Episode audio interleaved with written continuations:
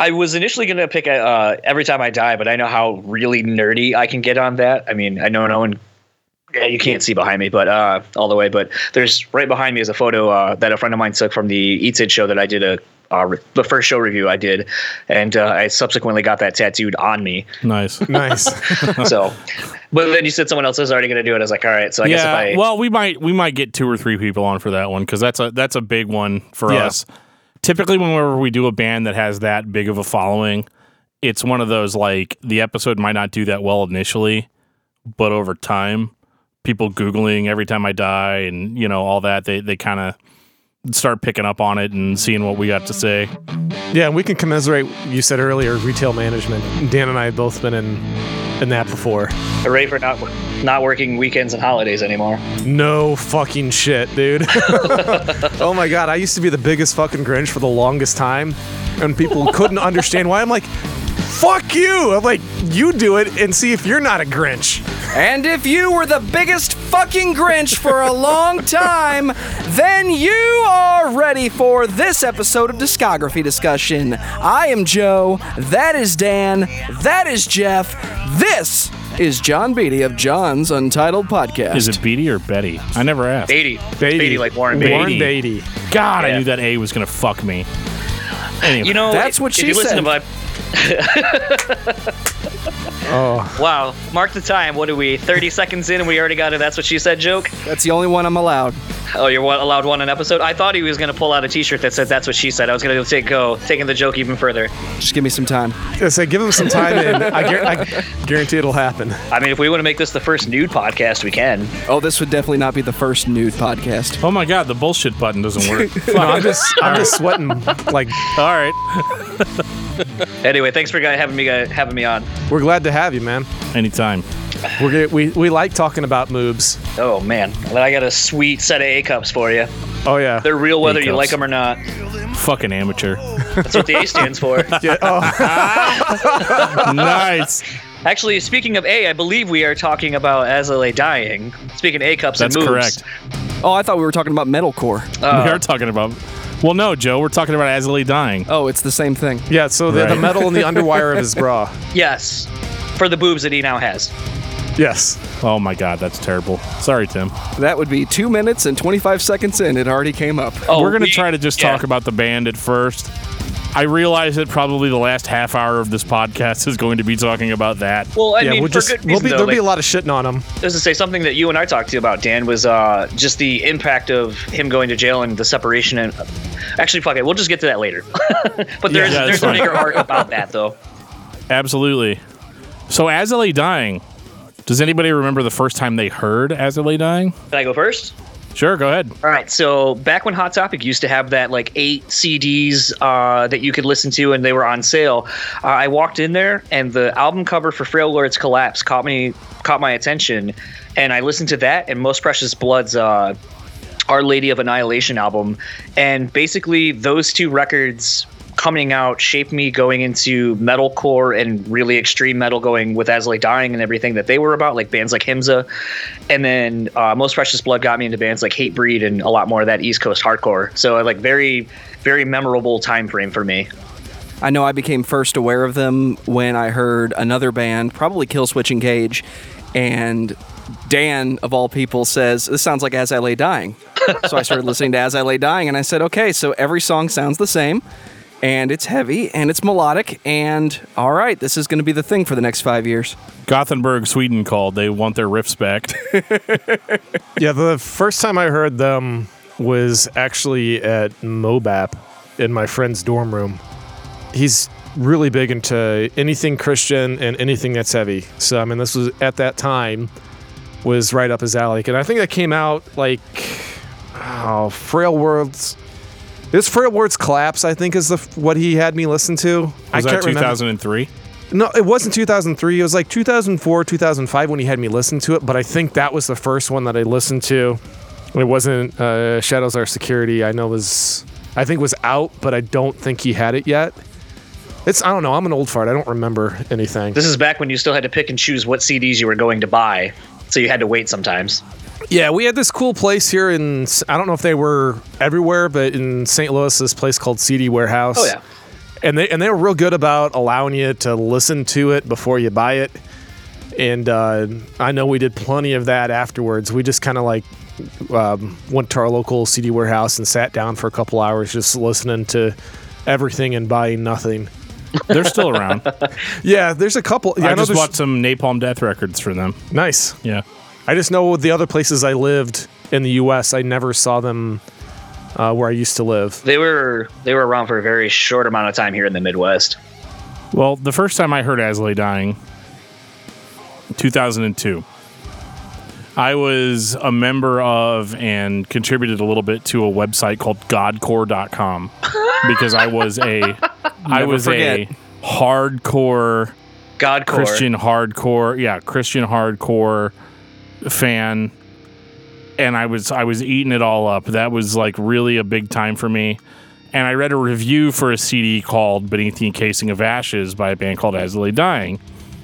And back then, I was using like a really shitty connection. It might have been like a broadband, but it was like not like a really great internet connection, so I couldn't stream the song. So I had to just imagine what I thought that they were going to sound like. You know, based on the review, because you know, back in the day, you used to read CD reviews, and then you would base your purchase on that. And so I went to the band's website. I contacted them. I ordered a CD, and they sent me this Okay. uh, beneath the encasing of ashes, which is weird because I had no idea that this is like a rare CD now. Yeah. like They didn't sign it? Like a hard to find. They did not sign it. No. What But- assholes? I know, right? What the f- Not very, I knew not very Tim was a bad apple from the very beginning. No, but uh, the the whole thing is is that so I heard the CD and I remember thinking, well, this just sounds like Zao. Like they should have mentioned that in the review that it sounds just like Zao. I already love Zao. You know, like they're they're they're you know no secret on the podcast that Zao is my favorite my favorite band. You know, I, I love them. They can do no wrong. And so I think originally I was a little bit put off by how much like Zao it sounded. That first record is very it's got more of that like old school metalcore sound to it, which I actually appreciated listening to it again uh, for this podcast because Same here. yeah, so and yeah, we've just rolled into the to the first album uh, discussion on that, but yeah, that was the first record that I heard by them, and they were. I wouldn't say they were mind blowing yet. I noticed that there was a little bit of potential. I remember one thing that I liked was the sound clip at the beginning of the record, and there was uh, just kind of this like dirty, gritty sound, and they did a lot of like they did a lot of like more of the chaotic metalcore stuff. They sounded a little bit more like Zao with like the chaos and the dissonance, but they sounded a little bit. There was a little bit of like the Luti-Kriss or Norma Jean type of sound in there. And I remember just thinking like, okay, this is this is all right. I thought this was okay. And listening to it in 2018, I'm kind of like, well, Tim's vocals were sloppy. You know, uh, there's actual mistakes, you know, on the record, and it sounds uh, it sounds a little chopped together. It was at the very beginning of like digital recording, and so it sounds a little bit like a little too loud in places and a little too quiet in other places. But um, what did you guys think? You, since since it seems like everybody else here has been exposed to the band after they were already really good. um, what you guys thought about you know some of that early material? Are we diving straight into Frail Worlds Collapse? No, we're diving. No. in, no we're doing Encasing of Ashes, the Wow. first album. We are way back here. I actually don't have access to that. Yeah, you do. It's uh they they re-released it, Joe, as uh, Yeah. a long march. Oh, yeah, that too. It has that and the split and a couple. Uh, Okay, well, pretend I didn't kill the conversation and uh, Oh, go ahead, Jeff. This split. Oh, was I supposed to grab my vinyl and all that stuff too and showcase all my stuff? No, Dude, I'm do you just, have- I do you don't have know just- show and tell. I'm just Do you have the being split a, on I'm just being a geek. no, I don't have this. I have the the two reissues of uh, Okay. Frail Words and uh, Shadows Are Security on vinyl. I was I was gonna shit a brick if you had the if you had the uh, the split on vinyl. I was gonna. I don't think it exists on vinyl. I, I don't don't think think it it did either. either. But I was Yeah. like, holy shit! If that really exists, I'm gonna have to find it and buy it. no. I mean, I have the first Korn test press on vinyl. Oh, you should So. send that to me to look at, and then you know, I mean, Not I uh, expect have it me on my Instagram. ever- You can look at. there you go. And before we start talking about things that people should send Dan so he can look at them, I'm going to take this time to say thank you to everyone for listening to the podcast. Thank you for listening and for subscribing. If you are not a subscriber, you can find everything discography discussion at discussmetal.com. We are on Google Play, iTunes, Stitcher, TuneIn Radio, so if you have an Amazon Echo or Google Home, you have no excuse. Ask it to play the latest episode of the Discography Discussion podcast, and it will. We're also on Facebook and on Twitter at Discuss Metal. Be sure to like, favorite, and subscribe. It really helps us out. It lets us know you're listening. And now Dan is going to tell you all about five star reviews. We love five star reviews here on Discography Discussion. Reviews are great. Everybody always asks me, what can we do to promote your podcast? The best thing you can do, leave us a review. Reviews help. Review numbers actually help us show up in search results and things like that. So if you have an opinion about our podcast, leave it to us. And now John's going to tell us all about John's Untitled podcast. I get confused for John Drake, formerly of the Talk to Me podcast, where people come to my Twitter and tell me that I'm a fat fucking piece of shit. And uh, tell me that I shouldn't talk about metal because I only like new metal. So if that is sounds like what you love listening to, then go to the Talk to Me podcast. And uh, otherwise, uh, no, I'm kidding. Um, that did that did happen though. Someone actually thought it was John Drake. I remember that. Um, Yeah, there's a whole controversy. It really was. Shut the fuck up, Tony. You're out of your element. this dude blew up all my socials for about 40 minutes uh, around 3 o'clock in the morning one day and i was like what the fuck what did i do and then i realized he thought it was john drake and i go oh okay. Good. you got the wrong dude. Uh, but anyway my podcast uh, very much uh, in the vein of uh, some of the stuff that these guys do uh, talk about a lot of the bands that i love. We're talking about As I Lay Dying. That's a band that i've loved for a long time. Metal metalcore even some new metal stuff. Uh, i've kind of covered it all. I have a lot of wide ranging guests. Um, we have had jared montague on someone that you guys have had on. Um, I actually just talked to Dez from Devil Driver yesterday. Nice. Um, we got a lot of we. Why do I say we? There is it's just me, but collectively the the we of my podcast, which is me. Uh, we talked to a lot of different people about a lot of different things. Uh, I had Lauren from Sharptooth on. We talked about how much you would pay to drink your own piss, uh, if that's something you're into. uh, I had Andy Williams from Every Time I Die on to talk about uh, his wrestling career and just wrestling in general. I've had a lot of people on. Um, so I think if you like this uh, this podcast, if you like the Talk to Me podcast, if you like the Roach Coach, if you like a lot of the podcasts that have been on this podcast, I think you'll like what I'm doing over there. And if not, you can hit me up on Twitter, Facebook, Instagram, whatever, and tell me that I fucking suck. And that's fine with me too. as long as you talked about Coal Chamber with Dez, we're good. I did not. No, actually, I didn't. What? You suck. It's okay. that, that leaves an opportunity for us. No, actually, I uh, we talked about the new record that's not out yet, the Country Outlaw record, the Outlaws uh, album that he is putting out, and I gotta say, it's actually probably one of the more aggressive Devil Driver records you're probably going to hear this year, and probably like stacks up against the heaviest thing they've ever put out. Really? and it's a covers record. Yeah, it's it's fucking solid. And I know a lot of people uh, on the internet and so forth have been like, "Oh, fucking sellouts," and everyone, you know, with burn the burn the priest. And for those who can't see me, burn the priest in uh, finger quotes, a, aka uh, Lamb of God, putting out their covers record. A lot of bands putting out cover records now. Even the band we're talking about, As I Lay Dying, has put out uh, Decaeus or Decus or however you say that that album, and that was basically a, a partial covers record as well. Yep. And it is one of those things uh, where I think it's very much of the time to showcase where a band has come from and the things that they got into to get them into their own thing. But I, I really gotta say, this new Devil Driver record, I think is gonna really shock some people, and I think it's gonna be on a lot of people's year ends list. Really? Lee fucking Ving, Lee fucking Ving, Brock Lindow from Thirty Six Crazy Fists, like sounds so fucking soulful on the song that he's on. It's so fucking good. Mark Morton lays down some tasty solos on this on this uh the song that he's on. Randy from Lamb of God sounds great. Like there's so many great guests. And spoiler, there might be a sequel. Huh.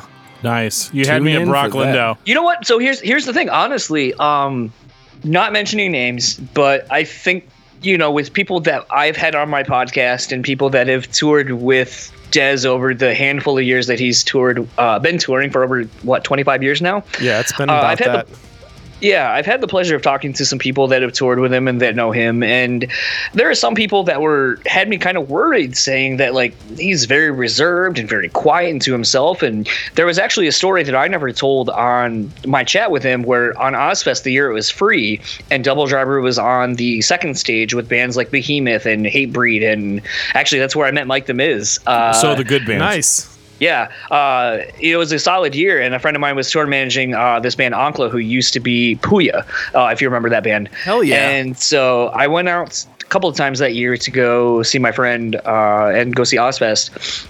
And the interesting thing about that, all that was, is uh, Dez, I brought, we spent collectively between two of my friends and I, we spent about $300 on alcohol and brought it into Ozzfest because we didn't pay for tickets. And most people weren't interested in anything we had to offer. Like I had like a nice like $60 bottle of Jack Daniels and people were like, Jack Daniels, can't do it. And I was like, okay.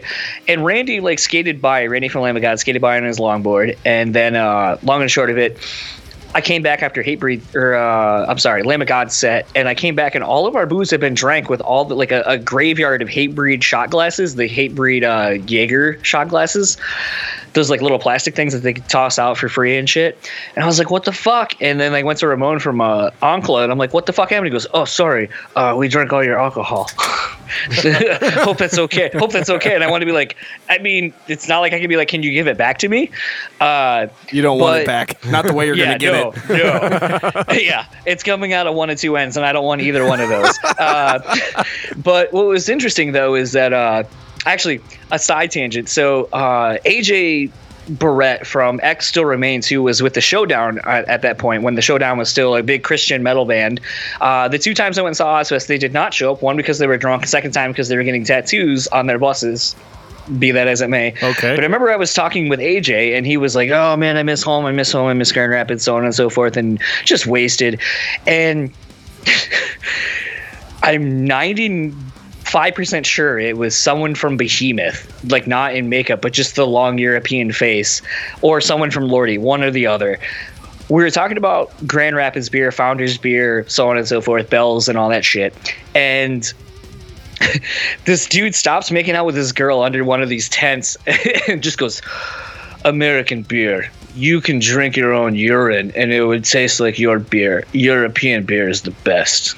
And then just went to keep making out. on this podcast. just just went to keep making out with this chick and I was like, okay. I was like, that's that's the thing this guy said.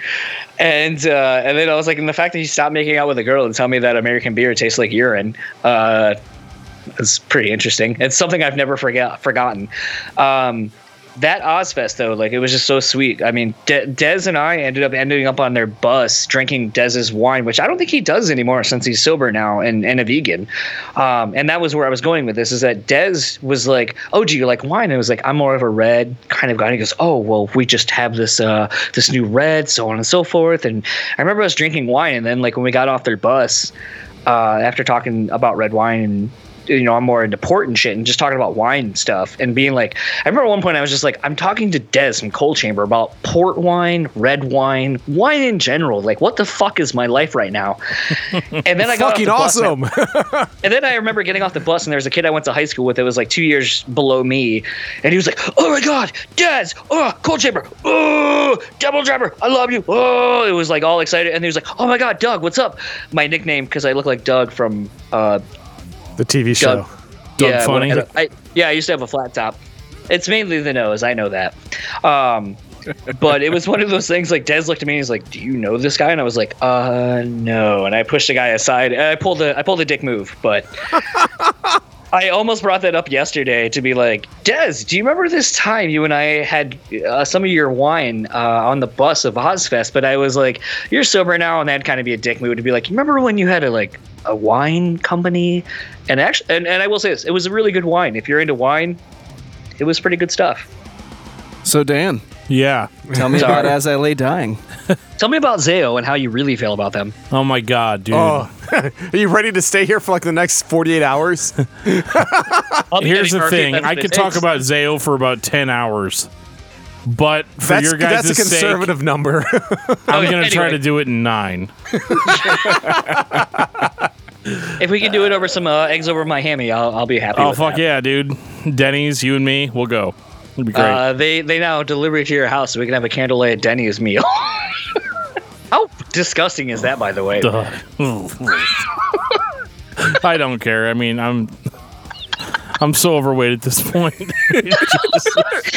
I'm like honestly, it's not gonna it's not gonna be that long before you guys get like a see like something on Facebook that's like loving father died of congestive heart failure. I mean, it's Well, hey, hey, it was his week. It was his weekend with his kids. and that's the Right, only amount of money after child support he could afford to pay for. oh my god, dude! I took those my those Denny's cheese sticks are amazing. shit. I took my kids to Qdoba today. I'm sorry, you got to edit this. Oh my god! I took my kids to Qdoba today, and like they didn't. every direction. They didn't eat. They didn't eat like barely My any God, of their nachos. So like I ate a Qdoba burrito, and Wait, then hold on, hold on. and then they hold didn't on, finish. Hold on. You go to Qdoba and get burritos? Fuck that. They don't know how to do that. Get a bowl. Get a bowl with some chips. Fuck you. Okay, the, the Fuck you. You're not getting enough bang for your buck. the the fucking I don't give a shit about that. So Money? I got a I got a burrito. I ate the whole thing. better on where you are. in three minutes and 48 seconds. And my kids were like, Yeah, we like these nachos. They're pretty cool. But they're like little girls. So they ate like four nachos each. And I was like, Fuck. So I was like, Do you want daddy to eat your nachos? And they're like, Yes. So I, I not only ate uh, I not only ate a Qdoba burrito, but I ate my children's nachos on top of that. And I actually considered going back up to the counter and asking if they had, if I could get like a bowl of chips and queso. Like, fuck. Anyway, Hey, don't sell a skinny guy short. Well, I'm not as skinny as I used to be, but I think I could out eat Dan. timestamp this now, Joe. It doesn't matter anymore. For posterity, your posterity. Fuck, we've been talking for 50 minutes and we haven't even started the fucking episode. Yeah, Uh, well, we kinda Actually, sorta have. My fault. I'm really sorry. welcome to the discography discussion. I mean, the interesting thing though about Toomey and in all of our podcasts is like you know Toomey was very defined by the new metal scene. Like that's obviously his scene, and with him touring with Primer 55, like he got very immersed in that new metal scene. But what's interesting, you know, with all of us, I think, is that we grew up in the the 80s hair metal scene, and there's definitive genres of the heavy metal scene. Like there was the 80s hair metal scene, there was the new metal scene, then there became metalcore. And metalcore was one of those scenes for me that felt like mine. It was my thing. And it came around in the early, the late 90s, early 2000s. And I really identified it identified with it because of just it feeling underground at the time with so many of the bands I was listening to. And you know, honestly, Dan, something, you know, between you and I talking so much over the last like two weeks about just our influences and so forth uh, in heavy metal. As a Christian, was was As I Lay Dying as big in that scene as they seem to be, or did they just kind of use that as more of a, a launching point, like very much like bands like Norma Jean and you know Under Oath and so forth? Yeah, I mean they were. Like Lay Dying was like really hot shit in the Christian scene because before we had As Lay Dying, we had bands like Zao, Living. Sacrifice, um, Luti-Kriss, or Norma Jean, and like they were they were pushing this metalcore thing really far for what they were doing. And before Norma Jean, there was a band called Training for Utopia that was really big. And Where were they from? They were from, I believe, California. And believe it or not, the guys from Training for Utopia were the guys that went on to become Demon Hunter. And and what was interesting is that they were like a chaotic metalcore band in Training for Utopia, and so there was a lot like there was this whole spirit-filled Christian hardcore movement from the mid to late 90s with like bands like Focused and Unashamed and Overcome and all that. And like so all of that kind of culminated in metalcore is kind of unique in the sense that like how much Christian music actually affected that genre. Yeah, because we used to joke that like seventy percent of the metalcore bands you hear are Christian, Christian, you know, yeah. and uh, Well, out of curiosity, I mean, since you seem to be more of a, more knowledgeable on this than I am because like my wife and I upon getting together and, and realizing we have a lot of bands and touring history of going to see a lot of the same shows you know Christian metalcore was a really big thing in the the early to mid you know 2000s Yeah. I know when we're getting out of high school and so forth were were labels like were people into labels like Solid State and Tooth and Nail as much as like people a little bit beyond me, maybe some like you guys who were big into like Roadrunner bands because they were on Roadrunner, and people were more fascinated with bands on a label because they knew it was going to be quality product. Were you finding that? Yes. With, you know, Tooth and Nail and Solid State. Yes, absolutely. And like Tooth and Nail and Solid State were Christian hardcore for the Right. longest time. I mean, you had you had bands on Tooth and Nail that weren't necessarily Christian, like Frodus and you know like stuff like that. But like for the most part, it was Christian metal and Christian hardcore bands. And you know, even a band like Frodus is, e- even if they don't want to admit it, they probably got popular with a lot of Christians because they were on Tooth and Nail you know and like that was that was the whole thing i don't think that the spirit filled hardcore movement was like as big as i feel like it was because i was i was like really into that at that time. But like yeah it was definitely all about solid state for the longest time. Like you know who who's the newest solid state band? And then and then face down records came by later and they did kind of the same thing.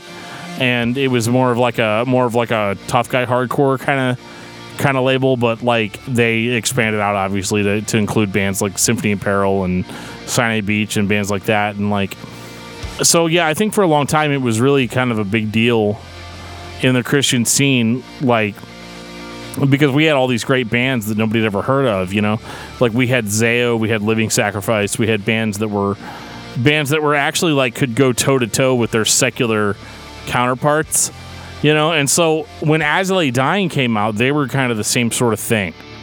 They were like okay they're, they're taking the best aspects of zao you know? And then like dude when when frail words collapse came out it was like a revelation to a lot of us because it was like they were because i think i think around that time i think it was like two years later after frail words came out that living sacrifice went on this like hi- hiatus and they disappeared for like five years. And so bands like Lay Dying were kind of like considered the torchbearers of that scene and that they were playing like hardcore metalcore kind of stuff but they were like they, they were doing it on like a metal level. And like what was weird about Lay Dying was that they obviously they weren't on Tooth and Nail or Solid State. They weren't on Face Down Records.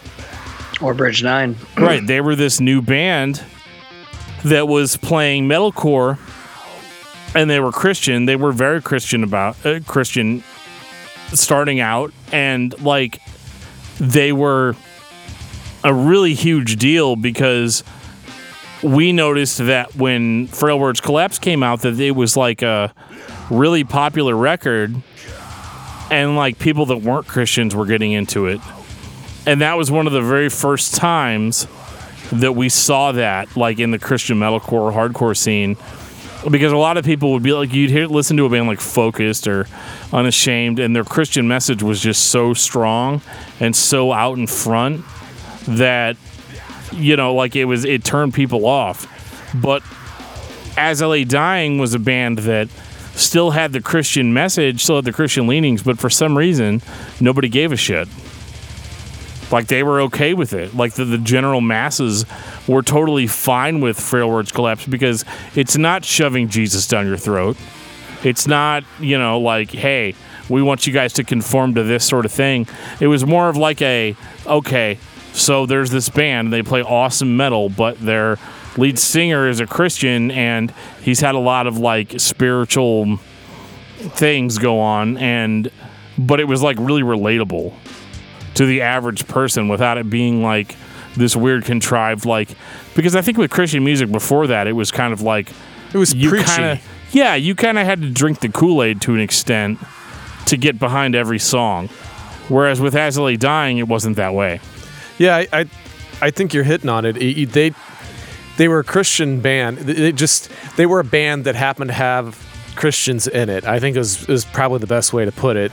I don't think they really projected themselves as, hey, we know, come to our, our show so we can preach to you because that's actually what you know a lot of that other stuff was you know you felt like well at least i did because i'm not i'm, I'm not in I'm, I'm more of a gothenburg guy so for me it was it was hard to relate to with these guys was pretty easy because it was like yeah so what they're they're christians but they they're they're more about making metal than they are about trying to convert me that that's how i felt about them initially was like all right these guys are cool you know, because they're not making the fact the the Christianity is not the focal point. They just happen to be Christians making good music, and, and for me that was appealing because I was just like they're just dudes, and and, that, and for me that was more important. And I I think they did a really good job of uh, actually being at the forefront of the commercialization of metalcore. I think they uh, they pushed it longer and harder than anybody else did, even whenever you consider Killswitch in there. I, I still think As I Lay Dying was the torchbearer for longer than anybody else was, as far as the commercialization uh, of of metalcore, and they pushed longer and harder than anybody else did. But that's just my personal opinion. I could be wrong part of the thing about having and I, I the thing I love about your guys' podcast and I, I think that most people love about the podcast as a whole is feeling like they're a part of a conversation to have with everyone's friends. Like you would we would all have this conversation if the microphones were not on. Like I have these conversations with my friends like I love this record, I love this band, I love these things about these people. So something I told Daniel in leading up to this conversation because basically I kind of picked this narrative of As Lay Dying being our discography discussion. So something I, I researched was the Faulkner book uh, that the band grabbed their name from. The quote specifically that the band grabbed their name from, the line is, As I lay dying, the woman with the dog's eyes would not close my eyes as I descended into hell, into Hades. So a very Christian undertones, very obviously uh, a part of that. Interestingly enough, the book has been, you know, it was written in the 1930s and has kind of been described as like a gothic, you know, book. Interestingly enough, the band has been described as taking influences from the Gothenburg style and leanings. So it's interesting. Like, although the band has always said like there's nothing about the book that we identify with. It has nothing to do with our band or anything. But it's weird to look back now, all these years later, and be like, it, the book was a gothic leaning style of writing. The band kind of took a Gothenburg thing from the you know European metal scene. And what's interesting about Frail Words Collapse, at least, you know, we already had kind of talked about the EP, and the EP basically became half of what became Frail Words Collapse. And I think that was a very common thing. Like you look at Atreyu, you look at the album, the EP Visions or whatever. Half of Visions became what became Suicide Notes and Butterfly Effects. I think that was kind of the theme and the, the the groundwork for a lot of the metalcore scene. Is like there would be an EP that no one heard of, and half of the EP would then be re-released in the best versions of the songs from those EPs. Uh, would make the final cut as the half of the new record, which would become their full first full length. And what's interesting though is to me, like there's some stuff about where it's collapsed that I don't know if anyone's really talked about. But like something that in doing research for this discussion that I did, even didn't know about until I really took the deep dive.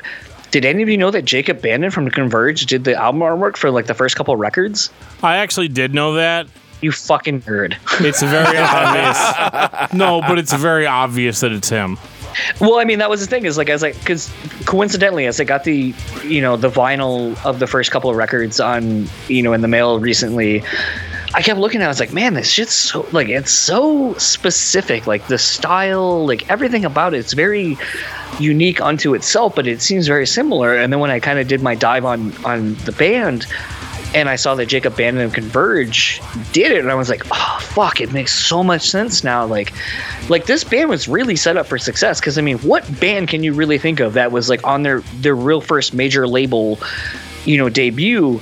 Has and, and granted, Converge isn't at the level that they are now back then, but I mean, Jacob Bannon's doing production, and interestingly enough, on the first handful of records, the band was producing their own shit.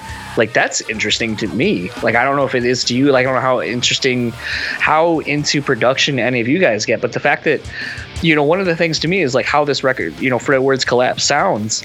I think is just in how raw it is, and the fact that Tim and Evan, uh, their guitar player at the time, make you know produced this record, and the fact that a guitar player and a vocalist were able to make a record that sounds really good uni- unilaterally across the board, like where nothing is fighting for space, really is interesting to me.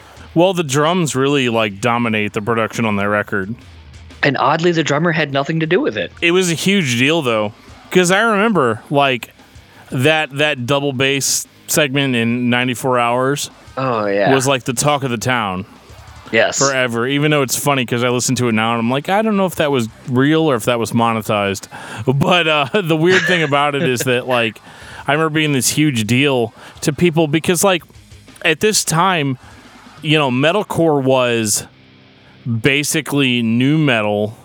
Like there were bands like Killswitch Engage that like kind of bridge the gap in the sense of like we're playing metalcore, but we have all this melodic singing. So people that are into like Mudvayne and stuff like that are probably going to appreciate this. But you're ta- sorry to cut you off. You're talking about in because we've refer- referenced Killswitch a couple of times now. Killswitch and bands like Unearth, Killswitch, God forbid. Uh, you know, there's so much of that New Hour. England Darkest Hour. There's so much of that New England Shadows Fall. There's so much of that New England. You know, metal. Would become metal metalcore, but it was the New England wave of like heavy metal that put its stamp on everything. And it's like kills or I'm sorry, As I Lay Dying were like on the other coast. They're on the west coast dealing with this shit and not sounding like anybody else is coming out at that time. It's such a weird anomaly to think about that. Like with like you know you're saying like, with bands like Killswitch, Unearth, like all the bands from the New England side of things, which eventually, spoiler alert, uh, Adam D would produce a bunch of As I Lay Dying records. It it's just weird to see how much as how much attention As I Lay Dying was getting so early on for what they were doing, considering they weren't a part of the scene that was setting the metalcore scene on fire at the time. Well, yeah, and what I can't figure out is how they got as popular as they did, being as extreme as they were. Uh, do you think it was touring? Honestly, I mean, because touring was a it still is a big thing. The bands they were touring with at the time, I think, were like bands. Honestly, like bands like Killswitch, Himsa, which was a. I can't believe. Uh, in side changing, I can't believe Himsa has never gotten the the just due that they honestly deserve for bridging European and Euro- American metal together. Like they were so far ahead of their time, and they just never got the credit they deserved. Well, I think what it was is that like I think by 2003 everybody was tired of new metal.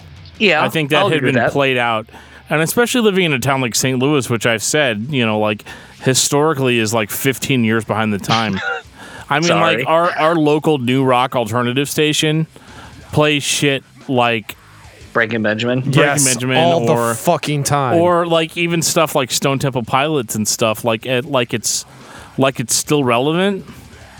I think that's what alternative radio as a whole has become now, though. Right, it's all Honestly. butt rock basically, and like the thing is, is that like I don't mind those old bands, you know, because they were doing something original at the time too, like As I Lay Dying was doing in 2003.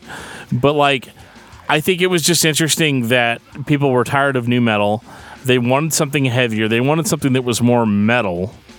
You know, that was a little bit less like backwards baseball cap and and rappy and like faux tough guy, because that's that's one thing that I that I revisit a lot on this podcast is the whole idea of like tough guy metal.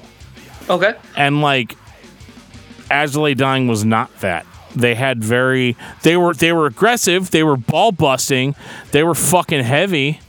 But the thing about them was that they weren't like using that heaviness as like a I'm gonna beat your ass. You know, uh, your girlfriend wants to fuck me, she doesn't want to fuck you. You know, like that sort of stuff. And like that was that really spoke to me, especially being like a Christian metalcore fan at the time.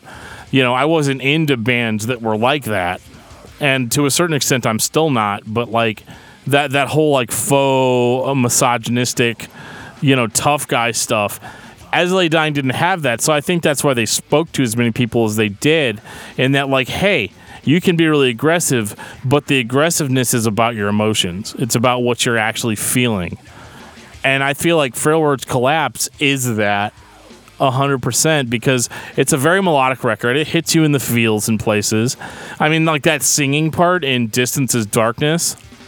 By the way, a friend of mine and I, like one of my best friends, him and I have this thing for the, and it was a thing of of that time frame that I don't know if there's there's things that As I Lay Dying as a whole has done over their whole career that are very in the moment of their career of the time that the album is coming out.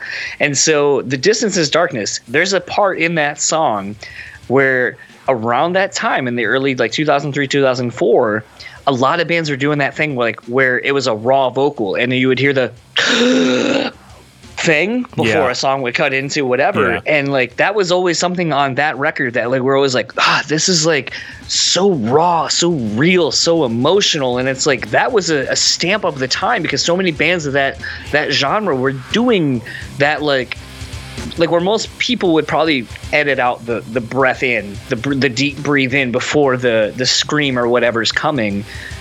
They left that in and there were a lot of bands of that that time frame that did that. And i feel like as like dying for for better or worse has always kind of had their finger on the pulse of whatever studio tricks things of the bands of their time frame the things that they do. I feel like they've always done really well with kind of having something that stamps the time frame of when those records came out. I mean do you agree with me on that or no? Yeah, no, I definitely heard that, and that's what I liked about the record. Because like even back then, I was still a little bit more of an elitist in the sense of like, I want stuff that's real, I want stuff that's raw, I want stuff that's emotional. Like I wasn't thrilled that Forever had singing in it because at that time, at that time, 1998, Yeah, you're right. through 2003, singing was not welcome in metalcore. I think um, going back as far as um, why they're popular or why as, as a whole or from that at that no time no eh, at that Especially time in the Christian scene. Yeah, no, Okay, we were yeah. talking about you know because they were you were saying how heavy they are and why were they so popular even with as heavy as they are. I think it's a natural progression of the whole aspect of counterculture with pop music. I mean, you had hair metal, and Right. then you had grunge, and then you had new metal, and, and I just think it was uh, once you split the rap out of the new metal, you had something that was really heavy. And people wanted still wanted something that was heavy. And and I think that's where uh, the uh, mainstream metalcore came in especially is uh, once you got past the point of uh, like what Dan was saying like you know from like 97 2003 like clean singing was not acceptable as soon as clean singing became acceptable in metalcore I think that's when it blew up on a a global scale. That's whenever you, you had like you, you had all these bands, you know, just coming out of nowhere that you know if you weren't in this if you didn't have your finger on the pulse of the scene you're like well where'd all these heavy bands come from you know where's as i lay dying and you know atreyu and uh, Kill Switch Engage and Bullet for My Valentine, all this stuff all of a sudden just boom, here it is. And I think it's it's because uh, some producer somewhere was super fucking smart and uh, or you know just knew what was coming and and was able to bridge that gap and bring the counterculture of you know needing something heavy but still making it radio friendly. I, I think that's super important, and I think it. If we go into it further, I mean, I think as soon as Phil was in the band, I, I mean, I, that's when they really exploded. I think Phil was way more important than people realize to making that band popular. His clean singing is exactly what radio friendly people are looking for. Now, wh- whether we like it or not, that's that's that's a different argument. But for radio friendly, Phil's clean vocals were super important, I think, on making you know tons of teenagers in early 20s buy their records. So two two things on that, and I think Dan's about ready to correct you on that as well. Uh, two things on that. I wonder how much of Headbangers Ball two or Headbangers Ball the second incarnation had a big impact on what would become, you know, the the the metalcore scene between your bands like Atreyu, your Lay Dyings, and so forth. How much that would end up having to be an extra platform for more main the mainstream getting into this thing. Secondly, to your point of Phil's clean vocals, um, Something I kind of wanted. them. Yeah, he didn't do them. Uh, definitely. I was sorry. gonna, yeah. So um, actually, I have a note here that uh, Dave Arthur of Kings Kings to You, I believe is the band, uh, did the vocals for Shadows Are Security because the bass player at the time, which was Clint Norris, didn't have. And again, for people who won't see this, quote unquote, powerful enough vocals, uh, according to Tim and the rest of the band. Excuse me, the rest of the band. Um, so at that point, there was I, I definitely agree with you. I think the addition of Nick and Phil Sgrosso and Nick Hipa, the guitar players, just really cemented what uh, Jordan was doing on drum. Jordan is one of the best drummers of the fucking metalcore scene, just in general, of the the scene as a whole. And the fact that when they added Nick and Phil, I think because they added them toward the very end of the touring cycle of Frail Words Collapse, and I remember reading a Guitar World interview with Nick, and he was saying that I remember going into before they started recording what would become Shadows Are Security. He was like, I remember playing songs off of Frail Words Collapse and thinking, like, oh my god, these are the most insane songs I've ever had to learn how to play. Like the parts of them are so crazy. But honestly, you listen to Frail Words Collapse to Shadows Are Security, and you're like, holy shit! This band just went from like here to like the next fucking level. And I gotta say, it's like you know, like I, I just made mention. Jordan was a phenomenal drummer, and anyone who listens to Frail Words, are Frail Words Collapse has to admit that they, their drumming on is phenomenal. And it isn't until you get to a song like uh, "You Elegy" where I feel like you see the band going where they potentially could.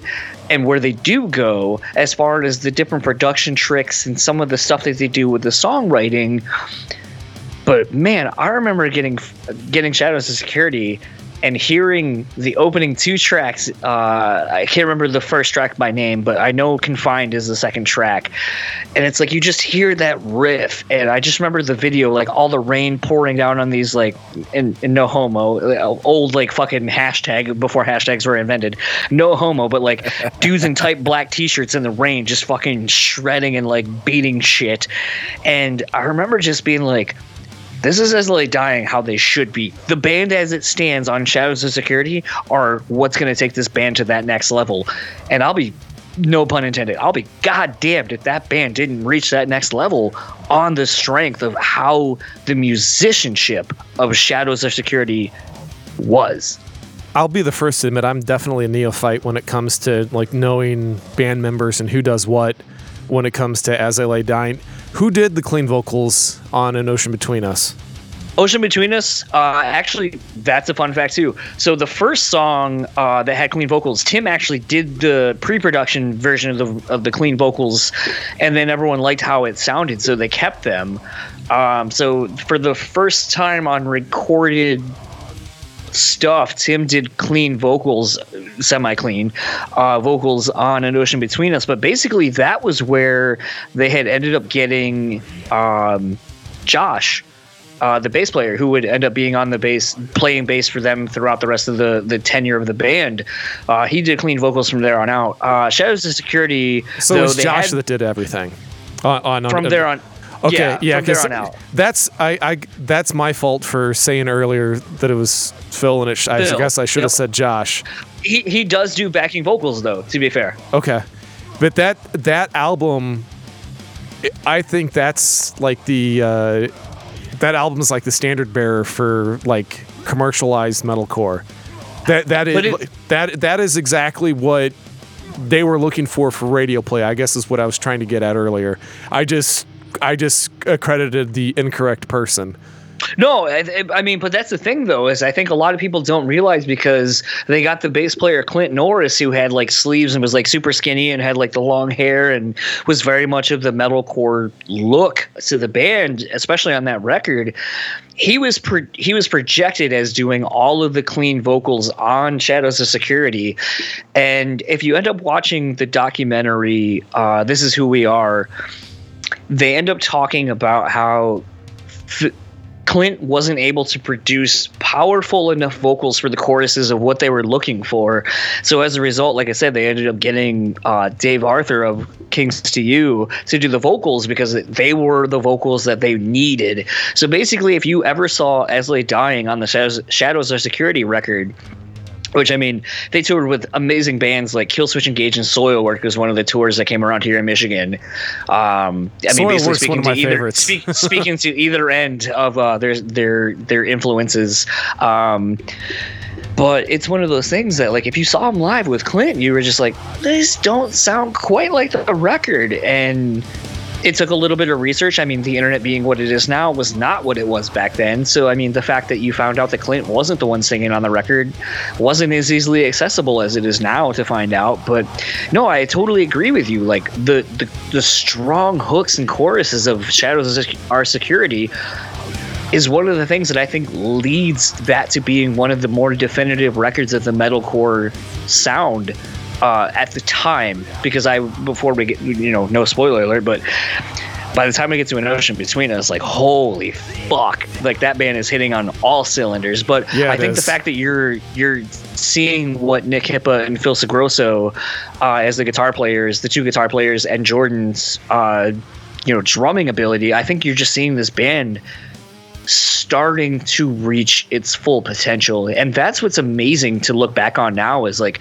i remember listening to this record when it first came out and just being like this is leaps and bounds above what Frail Words Collapse is. And the crazy thing is, is like it was still self-produced basically just like Frail Words Collapse was. And just hear just a sonic difference in the the two records with the new members you're just like man i it, if you weren't a fan of Frail Words Collapse and you listen to Shadows Are Security and you're not like on board, like I, I don't know what the fuck you're into as far as metalcore because like that is like one of the definitive like the turning point kind of of metalcore and what it can be and what it should be. I don't I don't know if any of you Well, agree with I, that. I, I'm, I'm, ag- I'm agreeing with you. I, I think Dan might have a different perspective. I'm going to jump in here. Yeah, I know. I knew he would Jeff, because Please do, Jeff, please do. Dan's going to jump in. So, Please do. not, not to be as what Joe would describe it as all Dan Terry about it, but Shadows of in the hill, yeah. Security was a little bit of a disappointment for me. Okay, can I ask you why? Yes, you can. So, Shadows Are Security was kind of so Frail Words was huge. I love Frail For, Words for for you or because here's for something I've everyone. learned. It was a revolution. You all have been doing podcasts long enough now and talked about a lot of different bands' discographies, and I've talked to different people about specific albums and their discographies. Are you able to look at it as just a fan and talking about the you as a fan, or are you looking at it now as someone who's kind of talked to people about this this genre and this time frame, and you're looking at it from that perspective? Well, I think for me it's a little bit of both because I'll give both Okay. perspectives on it. Okay. So what I'm talking about right now is how I felt when this record came out. Okay. So at the time I was still very into Christian metalcore. Okay. That was my thing. Which is funny because at this time if you were into Christian metalcore, you were into metalcore. Overall, whether it be Christian or, or not. And I remember at that time I had started to move a little bit less towards metalcore and a little bit more into death metal. Like, don't get me wrong, metalcore was my start for checking out more extreme bands. So, like, for me as a fan, I was starting to check out stuff that was like a little bit more extreme than Lay Dying. And so, Christian metalcore as a genre had exploded by that time. We had bands like Nodes of Ranvier. We had bands like Symphony in Peril. We had all these we had all these newer bands that had popped up. And you know, Zao was still doing their thing, albeit it was weird, but they were at that time. And Sorry. so it was one of those heal thyself. it was one of those weird moments in history where it was like I had gotten really into Gothenburg death metal at the time. I was a huge fan of bands like At, At the Gates Totally. and bands like In Flames. Dark Tranquillity. So then oh, I Oh, started well, hold hearing. on, hold on, can I, hold on, just to cut you off right there. Something I've always wanted to talk about. you with you two mentioning those two bands, you are aware that those two bands singers used to Yes. because Yeah. they came from. You, you're very aware that they Go used to listen still to our write In for each Flames other. episode, John. Yeah, yeah, we have a we went we went ape shit on that episode. We. Well, I mean, it, it's interesting to I did find too, though not that as much like, as a lot you. of people don't know that uh, Anders and the singer from Dark Tranquil- Dark Tranquillity wrote with each other for each other's albums. Like, yes. I mean, Fiction by Dark, Tran- Dark Tranquil- ah, Tranquility is still one of my favorite fucking records, like, of that time period. It's still so fucking good. Yeah. Anyway, sorry, go ahead. Continue. So I was really into bands like that. okay. and that's whenever I started realizing that a lot of the metalcore bands that I was that I was into at the time were more or less ripping off or directly borrowing from because I was like really into on, Unearth for a while. And Underrated band. they are underrated, but at that time, Unearth is a band that got better over time. Totally. Whereas in their early form, Talking like the Oncoming Storm or yes, Prior? yeah, Okay. Oncoming Storm, Okay. specifically. Okay. And so when I heard Shadows Are Security, I heard a little bit of what As Dying had established on Frail Words Collapse. I still was into the record. I mean, you can't listen to a song like Confined and be like, this is bullshit. Like nobody nobody thought that. You know? so like I mean there are definitely songs I like about it. Um, Control Denied, I believe Dan from Zao was on that song. Go back and listen to it. Dan from Zao was on Shadows Are Security, which I mean, yeah. for me, that's a fucking trump card. You know, like that. I mean, the only song I can honestly think of that Dan's been on, and because of my lack of knowledge on Zao, is the Last Still Remains record. it's okay, buddy. We'll we'll we'll, we'll talk. But uh, basically, basically with Dan from Zao, I mean, obviously being a phenomenal vocalist. But the problem I had with Shadows is that I kind of felt like a lot of the songs ran together. You have a very consistent sound. Yes, it is more technical than Frail Words. You know, And then left the like, like- yeah, from a from a purely musician standpoint, it is superior. However, it isn't necessarily more interesting to my ears. And like Confined was great, Darkest Nights was great. Um, Morning Waits is one of my favorite Lay Dying songs, like bar none. Love it. However, I kind of felt like at that time, looking at the context of what I was into, it kind of seemed a little bit trite, in my opinion. Now, in 2018, I had to go back and listen to all these records again, like really listen to them.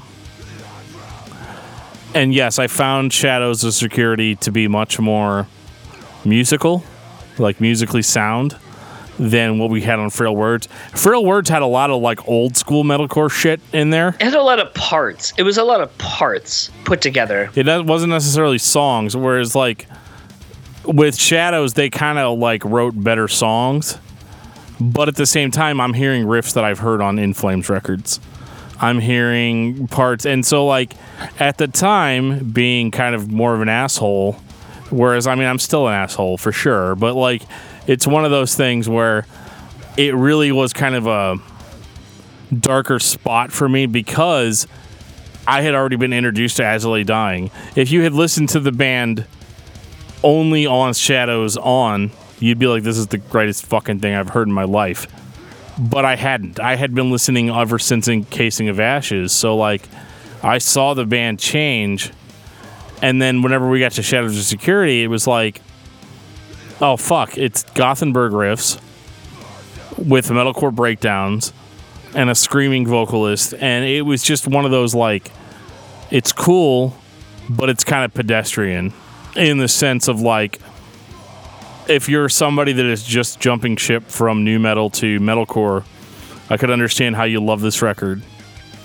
But as a fan of the band from as early on as I was, I was kind of like, yeah, this is okay, but it's not amazing. And you know, like, yeah, okay, there were guitar solos on Shadows Are Security, but there weren't on Ch- Frail Words Collapse. But like, as a metalcore fan, I wasn't like as into guitar solos, you know, like I wasn't into all that noodly shit. So I kind of found it to be a little bit, like I said, like a little bit more trite. But listening to it now, I'm like, holy fuck! Like, I skipped way less songs on Shadows Are Security than I did on Frail Words when I was doing my re-listen. So that just that just shows you the growth, like from me over the past, you know, 13 years or 14 years. You know, like it's definitely. Um, a better record, and I can appreciate that as a music critic now versus being just a fanboy back in the day. Do you? I mean, something for me as a as a fan of the band, as a fan of someone who latches on to production tricks and so forth, even though I don't know production at all. Um, one of the songs that like I think really exemplifies the growth of the band and kind of something they they ended up doing over the course of their career. A song like Reflection. It's fucking disgustingly heavy.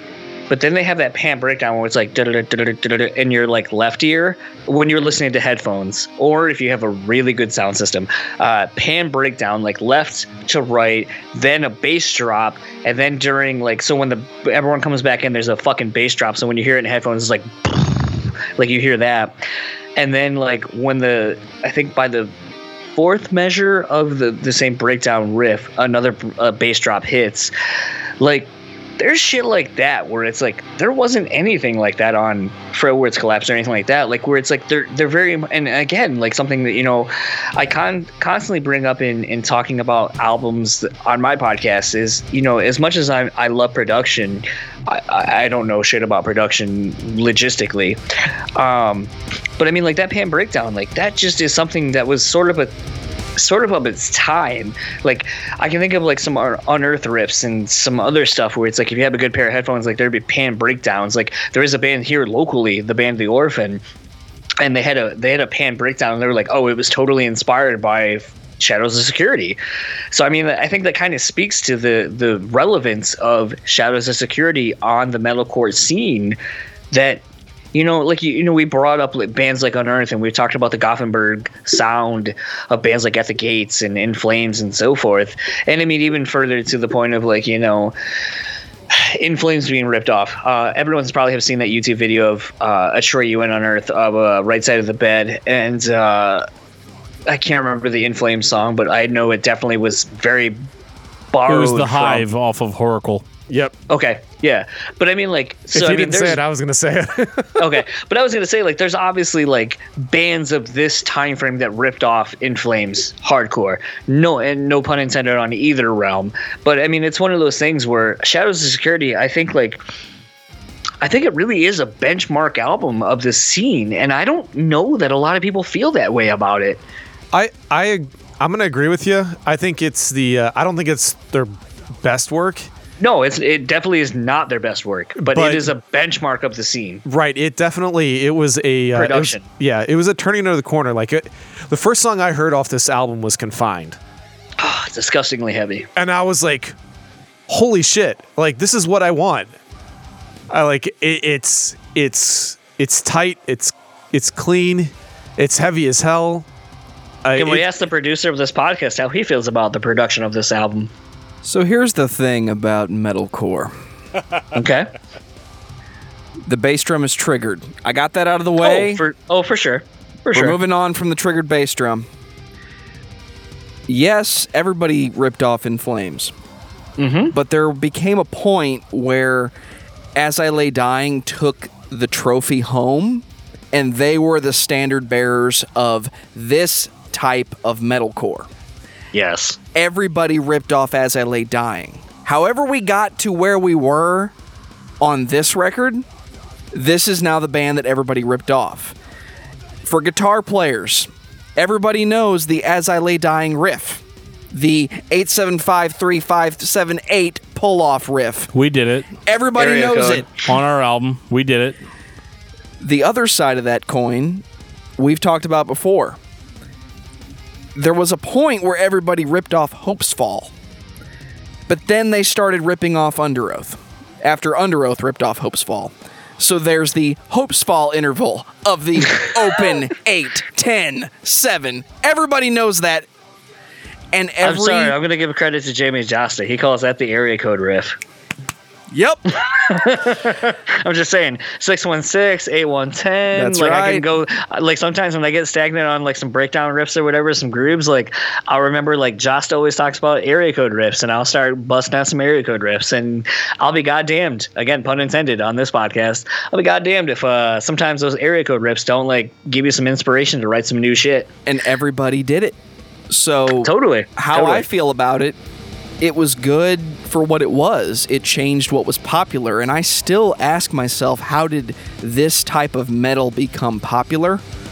And the answer What is your answer? is- What is your answer? My answer is it wasn't what was popular before. It wasn't shitty pop music with auto tune. It wasn't new metal. It wasn't rap. It was metal being played by people that listened to underground bands who said, How do we make this poppy? And like all strange pop trends, it was an accident. Nobody told me in 1999 that in three years, pop music would be heavy metal with hardcore vocals. How do the other two of you feel about that? You want to take this first, Jeff, or you want me to take it? Do you, do you agree? Do you agree with that sentiment? I didn't appreciate it being poppy. I think that was my Oh, oh, thing. oh, what, what what do you mean by being poppy? You didn't appreciate the poppiness coming into your metal, or Yes. Yes, I didn't Okay. appreciate the poppiness coming into my metal. And again, that's just an asshole statement, but here we are. So no, I it, think I think it's totally legit. it was one of those like because even even whenever we were talking about Frail Words Collapse and I was talking about Forever, I didn't necessarily appreciate having those melodic choruses. So songs, I didn't appreciate songs having choruses. Why? Can I ask why? This is uh, because it's just not something that I'm that I'm necessarily into. Like there's no denying a good chorus. Like I said, there's a there's a huge difference between me in 2018 versus me in 2004. You're not an elitist anymore. I'm not as much of an Well, elitist. Well, well, I was so gonna say, but like you still seem to identify with those those uh, feelings. So do you do you still feel that way? not necessarily. Like I said, I'm I'm much more open to a poppy chorus. I'm much more open to a listenable. On our last podcast that that, that probably just posted last week, I was talking about we were doing album of the week because we do that at the end of the podcast. So get ready for that. Think of whatever you've been listening to this week. But uh, the thing is, is that we were talking about our album of the week, and I said that my album of the week was "The End of All Things to Come" from Mudvayne, I love that record. which is so funny because back in 2004, I would have loved it. I would have punched you in the dick for even suggesting that I listen to Mudvayne. And I would have punched you in the dick and told you, "Fuck you! You need to listen to the song structures, the lyrics, should, the you should, production, yes. everything. Yes. What I Everything about said- that record is amazing." what I said about that record was that yes, it is a more poppy Mudvayne. It is a little mm-hmm. bit more media accessible Mudvayne. Okay, LD50 is an amazingly technical record, but you have to be a certain type of person to appreciate it. Me. Okay, you have to be a certain type of person to appreciate I, it. I mean, I love that record. I, oh, So, like, to, Dig? to me, go ahead. Dig, you already have to be a fan of heavy music to appreciate something like Dig. I I don't disagree. think you do. No, I you don't think do. You You do. I totally No. disagree. Well, you guys can I don't think you do. basically what I'm saying is that like these are like Dig was a, the type of song or even Death Blooms or songs like that that were a little bit more like you had to you had to at least be into new metal. But you're you're like those the thing bands. is though is you're referencing the two singles. Like you're not even going deep tracks like where you're talking about. no, like, no, because the average radio listener like would that. have Like, the no no, idea. average radio listener has only heard Dig and has only heard Okay. Death Blooms. Okay. That's what I'm trying to say. okay. Okay. Yeah. Songs like Pharmacopoeia are fucking amazing. You know, don't get me wrong. I, I, I, I love the deep cuts on LD50. I love LD50. The thing is, though, what I said is that you have to be a certain kind of person to like something like Dig. You have to at least be a fan of new metal. You, you know, if you're if you're listening to something like Dig and liking it, you're probably a fan of Slipknot already. You're probably a fan of Korn. You're probably a fan of like those more down tuned new metal bands. I don't think I'm completely. I don't think I'm completely wrong for saying that. No. Okay, because I remember No. when it came out. I remember the time period. Yeah, But see, I Mudvayne went, was the alternative Slipknot, if you remember. That's fine. But that, what that I'm was how saying, it was presented. but what I'm trying to say It's true. It's is true. that a song like "Not Falling." Well, no, hold on. Now you're like three albums down. No, at I'm this not. point. No, "Not Falling" came out directly after LD50. No, not fa- Heroes, I'm sorry, you are right. They came out on the end of All Things to Come. Yes. But they they released that single twice, if you remember correctly. Right, I get that. But what I'm saying is that like to listen to a song like Not Falling doesn't necessarily require you to be a certain type of person. It doesn't I think it definitely needs you to listen to a song like Death Blooms to understand the weird intricacies of that band and how they are Right. poppy but not. Right, but what I'm catching you in is that you say you have to appreciate the weird the weird stuff, the weird uh, intricacies. See the weird But stuff. But you don't necessarily have to know that to get like into death to no to get into not falling. Not falling has a really catchy chorus. It has a really catchy um it's got really catchy verses. Overall melody. Overall melody. It is a little bit less technical, a little bit less heavy Mudvayne. And again, you guys are defending it like I'm saying that that's a bad thing because I'm not. No, actually, I would actually almost say it's more technical in the fact that it has to appeal to a more wider array of audience. It is. It is more technical. But what I'm saying is that like you don't have to know it's more technical to enjoy that song over something like a dig.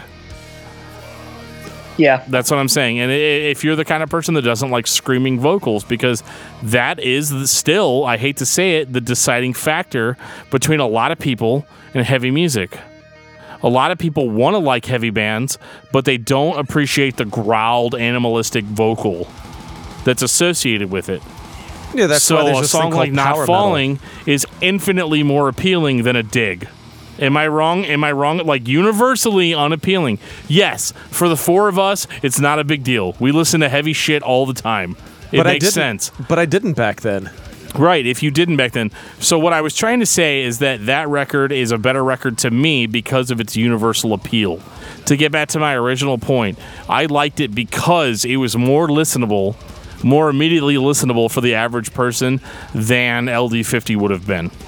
You're absolutely correct, and it's for one very mainstream reason.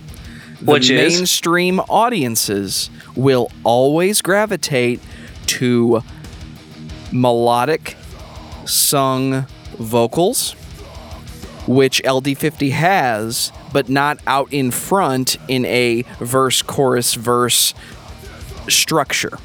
So what- okay, so some sorry to cut you collectively everyone off. Something you've actually talked about on this podcast on the Haste the Day episode, and something we can re- bring back to As I Lay Dying that has never happened is the fact that there's never been the album version of something with like Haste the Day with like When Everything Falls, where there was the Jimmy Ryan normal vocals, where it wasn't like the raspy ass Zao vocals, Which you got Uh, on the album, but not the music video. No, no, no. You got the on the music video, not on the album version. You were right, but on the wrong Flippy flop. flip it. You flipped it. Um, As I Lay Dying never did that thing where you would have a video that would have semi clean vocals with over like very much like a Haste the Day. I mean, Killswitch. Look at the end of Heartache when they released the Resident Evil version of the song. It had all clean vocals. The bridge was not even in the song. As I Lay Dying has never done that. They've been very unapologetically disgustingly heavy, even if maybe at the cost of gaining fans because of not having a song like The Darkest Nights be so, bringing it back to Shadows of, Shadows Are Security, not necessarily having it all be clean, like clean song bridges or choruses or whatever. The band was unapologetically heavy. Confined is a disgustingly heavy song, and for that to be the first single off of the album, followed by Darkest Nights, followed by Reflections, it's like the trend of that record is fuck you, we are a disgustingly heavy metal band with no clean singing. What little bit of clean singing you may find in this band is not how the rest of the album may be. That might be the answer to my previous question. Why did Haste the Day have to change the vocals for their music video? Okay, Nobody but a likes band Zao like, vocals. But a band like Underoath didn't have to do that, and the answer is somebody literally had to look at it and say, "Well, this is our audience, and we want to get the other." 7 million people, so we're going to do this for the video. Whereas Underoath was, well, this is our audience. We've already got all the teenage girls and most of the hardcore guys. my thing is this: I lo- I love I love, I love, I love Jim and Ryan. Actually, him and I have been trying to do a podcast for the longest fucking time because I love a lot of what Jimmy Ryan's done between Haste the Day and Trenches. Which, if you're not familiar with Trenches, go back and listen to that fucking record. The It is tide will amazing. swallow us fucking whole. Oh my god! And there's another one apparently coming, coming soon, and it's, I hope it's it fucking amazing. does. It's amazing. It's a great But record. here's here's my thing. When Stephen Keech got into the band, Pressure the Hinges, when it fucking happened, my god, did that band turn a corner and was able to reach so many more people because of what Stephen Keech was able to do vocally that Jimmy Ryan could not. And I'm I, and I know Brandon, the guitar player, was able to do clean vocals for Haste the Day, and he did on the first two records. And there was gang vocals, and there was a Goo Goo Dolls cover, and all that shit. But honestly, if you don't listen to Pressure the Hinges, very much like listening to As I Lay Dying's uh, Shadows Are Security, and be able to see the corner that the turn the band has turned to be able to be like, holy fuck, this band has like turned the fucking corner. This is what the band can and should be.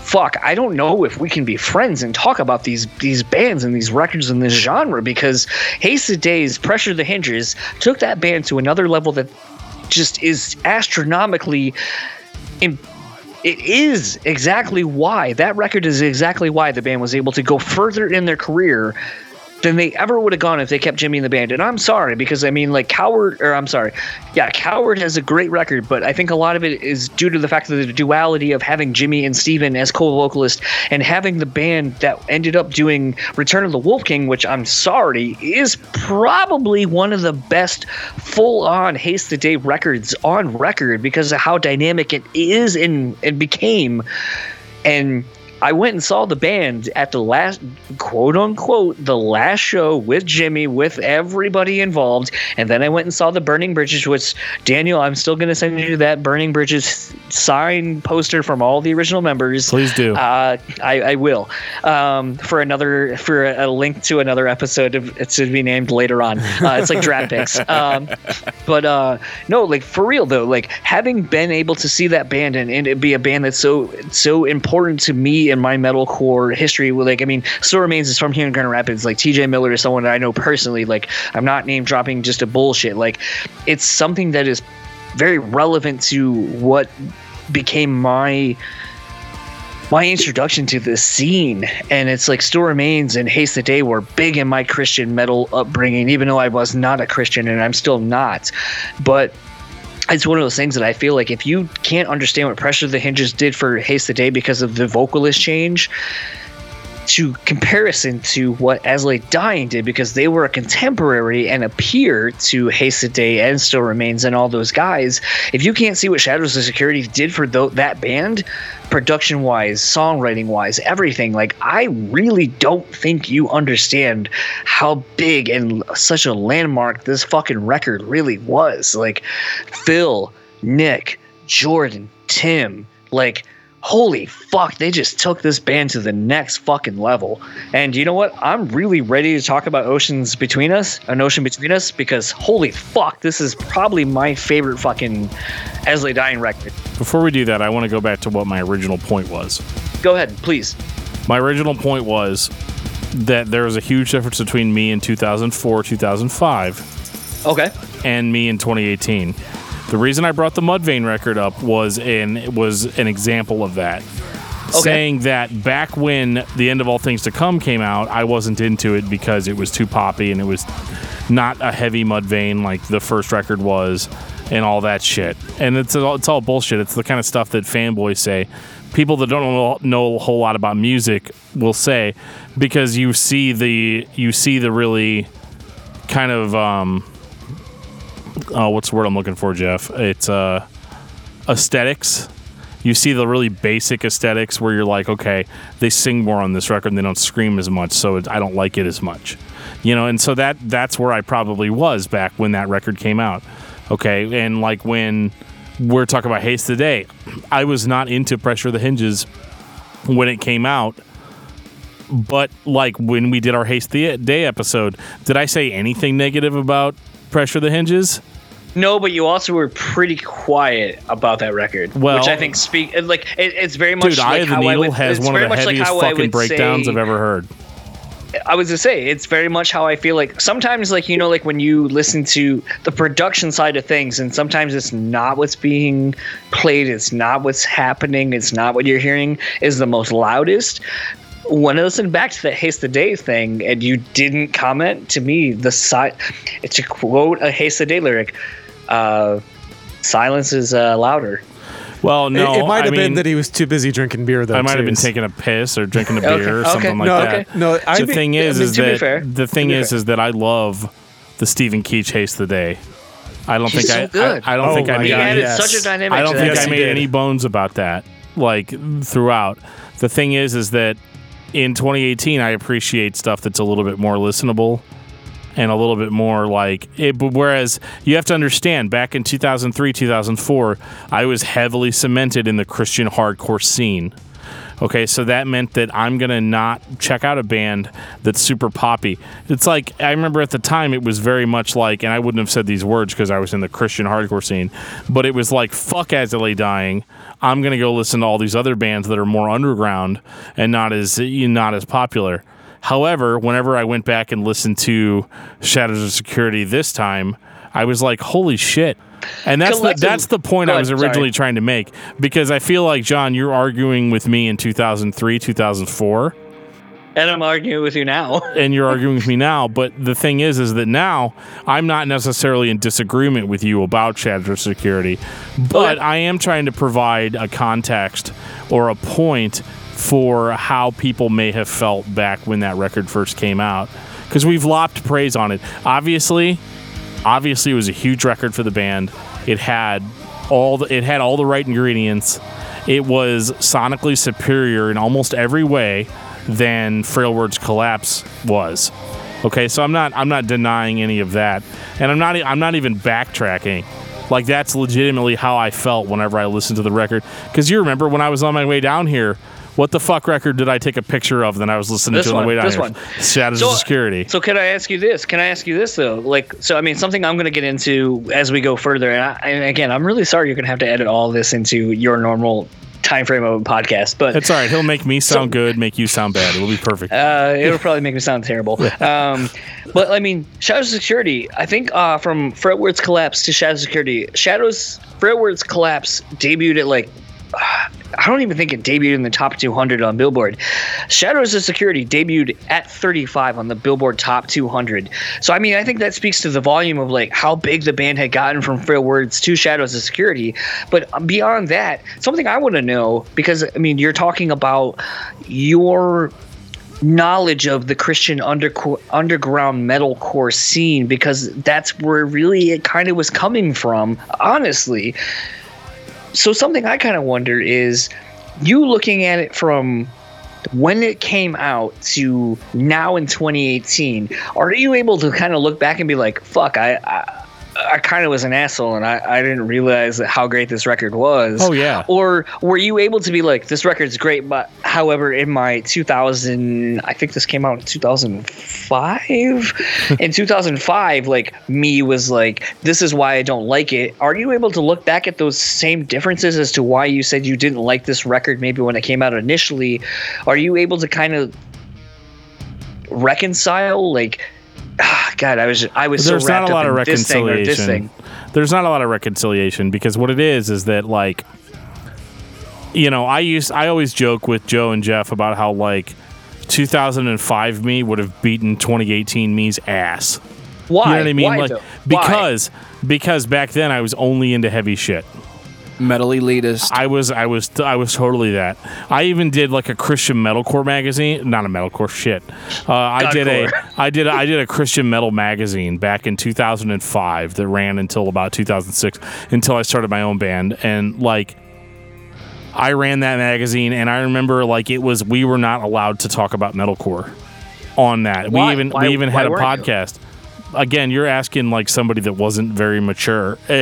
you know, it was basically just you know, again, it's it's one of those like you're asking me how I felt, you know, basically as a teen, you know, versus how I feel now. I've, I've loosened up a lot over the years um, in the sense of like musical appreciation, especially, um, and even like from the spiritual side of it, which I know Joe hates it when we go into this territory. But uh, back then, I was very much the conservative Christian.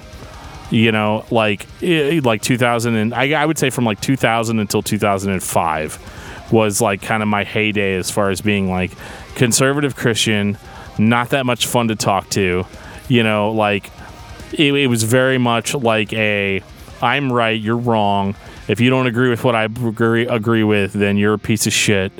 And it's one of those really tough situations where, you know, because I mean, you can, if you look hard enough, you can find our old shit online, you know. Well, do do you feel like doing this discography discussion has allowed you to go back and reconcile some of your mis- misconceptions about albums and who Absolutely. you were? That's the whole purpose of this. Absolutely. that this has Okay. always been since the beginning has been a kind of a way for me to and like we never thought we'd be talking to people or anything like that but like we, we've gotten Yeah, there people. yeah fucking people fucking other podcasters You and fucking shit people. god All these assholes named John. Seriously. but like i mean you're they have ages I don't. so you're asking not me you're about asking me to reconcile feelings i had back in a time where if somebody said What's fuck this? What's this? If The somebody said that I f- had, yeah if somebody said fuck in an interview i would be like this oh, is you not should have been on that. It's- this is not a Christian band. You know, like I, that was the kind of person I was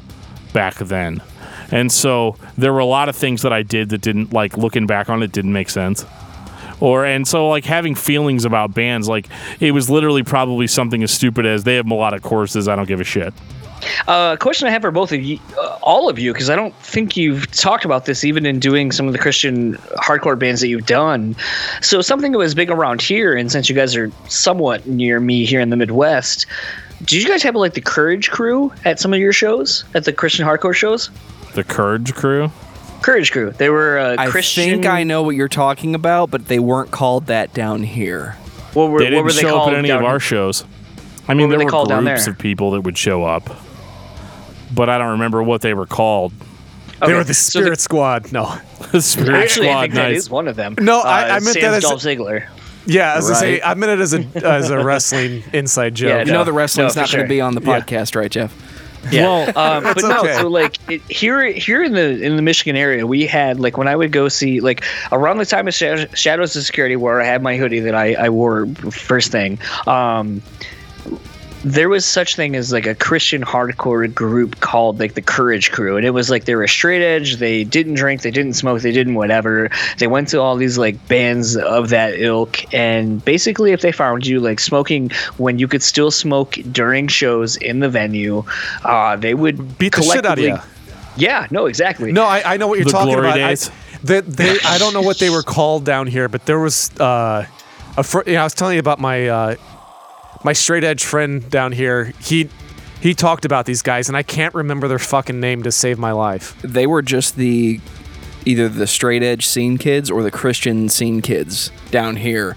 that was such a that was su- and for me i can't speak on behalf of all, the, all of you three was that a big part of going to see live shows for all of you like the fact that those people would come out To be honest, I don't. Yeah, I don't think so. I remember youth groups would come out. Like I remember, I remember going to see Zao back in like 2002 or 2003, and they were. uh And I remember a bus showed up, like a church bus, showed Really? up.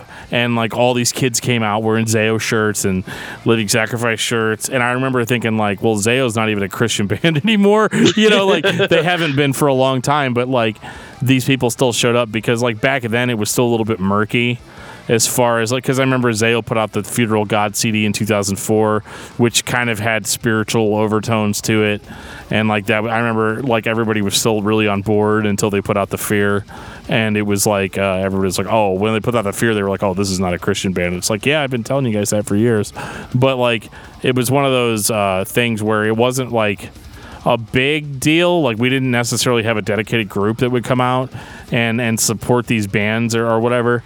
But I mean, I definitely think that the Christian side of it was always really like kind of a stretch, so to speak. It was like we want to take these bands that exist that we really have nothing to do with Like we don't know the people in the band personally. And we want to take ownership. We of want to take ownership of it. We want to we we, totally. we want to take what they're saying doctrinally and like make it what we're about now. And again, that's another huge contradiction between me back then versus me now. Now I'm like, you know, I can say that freely. Like they're trying to make something that isn't about them about them. And like that was very much the case with those As I Dying, which we're going to get into. That was the mid 2000s. Yes, like it was really just one of those things where they were they were torchbearers. So people that were Christians were like, "Yeah, these guys are great," especially whenever we get to the next record. An Ocean Between Us, which again, As I Lay Dying was super Christian on like their first three or four Three. records. Three. You know, The fourth, I'll definitely talk about the change lyrically for me. that's interesting because I'm going to talk about a song called Upside Down Kingdom with you yes. on that Yep. one, and uh, you know we'll definitely get into that. But like, All right. I think that I think that the band, you know, definitely they were the torchbearers of Christian metalcore at the time, regardless of how anybody else feels. And not to sound like Jesse Smith from Zao, but I don't care what fucking scene kid is listening to this podcast right now. If you were if you were in the Christian metalcore scene or the metalcore scene at large at that time, there's no denying that Lay Dying was absolutely the biggest band there because I have noticed that since the big horrible thing that we're talk- going to talk about later happened, there's been a lot of revisionist history about metalcore and about you know like who started it and who was responsible. Everybody's kind of trying to cut Lay Dying out of the game because of what happened, and I think that that is uh, absolute pissing in the face of what actually took place. This is a question for Jeff. Yeah.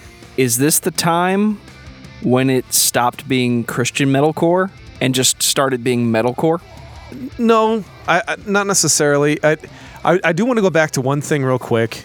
Uh, we were talking about like why they were so popular, and Dan kind of gave his answer. I never really uh, got to interject. Sorry. No, it's okay. Uh, I think one thing that people don't realize, and I think it's also why it was important we talked about the Gothenburg sound and those bands, and it's the the groundswell of local acceptance uh, in SoCal and in Phoenix, where As I Lay Dying really put down their roots.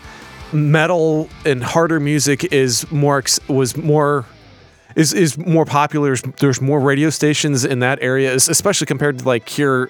I guess because we're in St. Louis, you know, St. Louis, there's nothing. But it was easier uh, to get on the radio uh, in those areas. It was better. It was easier to be supported because there was more like minds. There was more people listening to that. You know, listening to heavier music in so in the in the in the Southwest U.S and uh, I think that is actually helps uh, help them become who they were. Uh, it, I'm not saying it's the only thing. I'm just saying it helped. Uh, you know, I, I think if As I Lay Dying came from Wichita, Kansas, uh, they would be nowhere near as big as what they ended up becoming uh, because of where, where they were at and, and who was able to support them.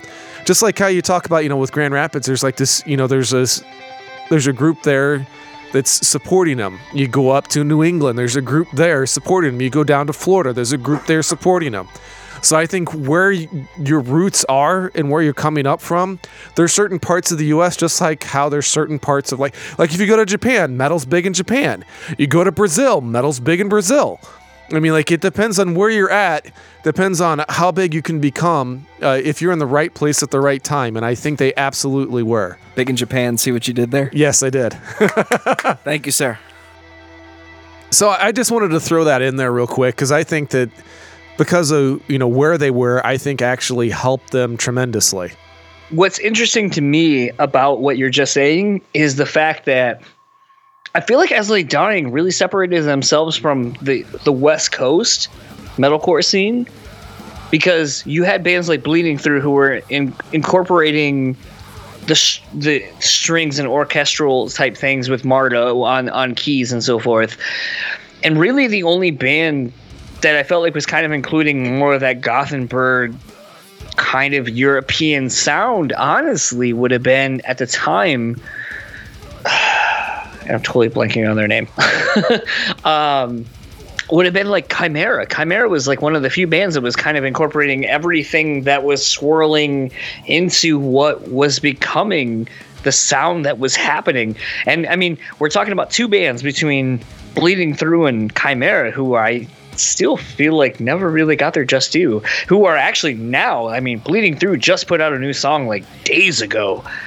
And the internet's going fucking rabid over it. And it's like, that band's been around for like a long time.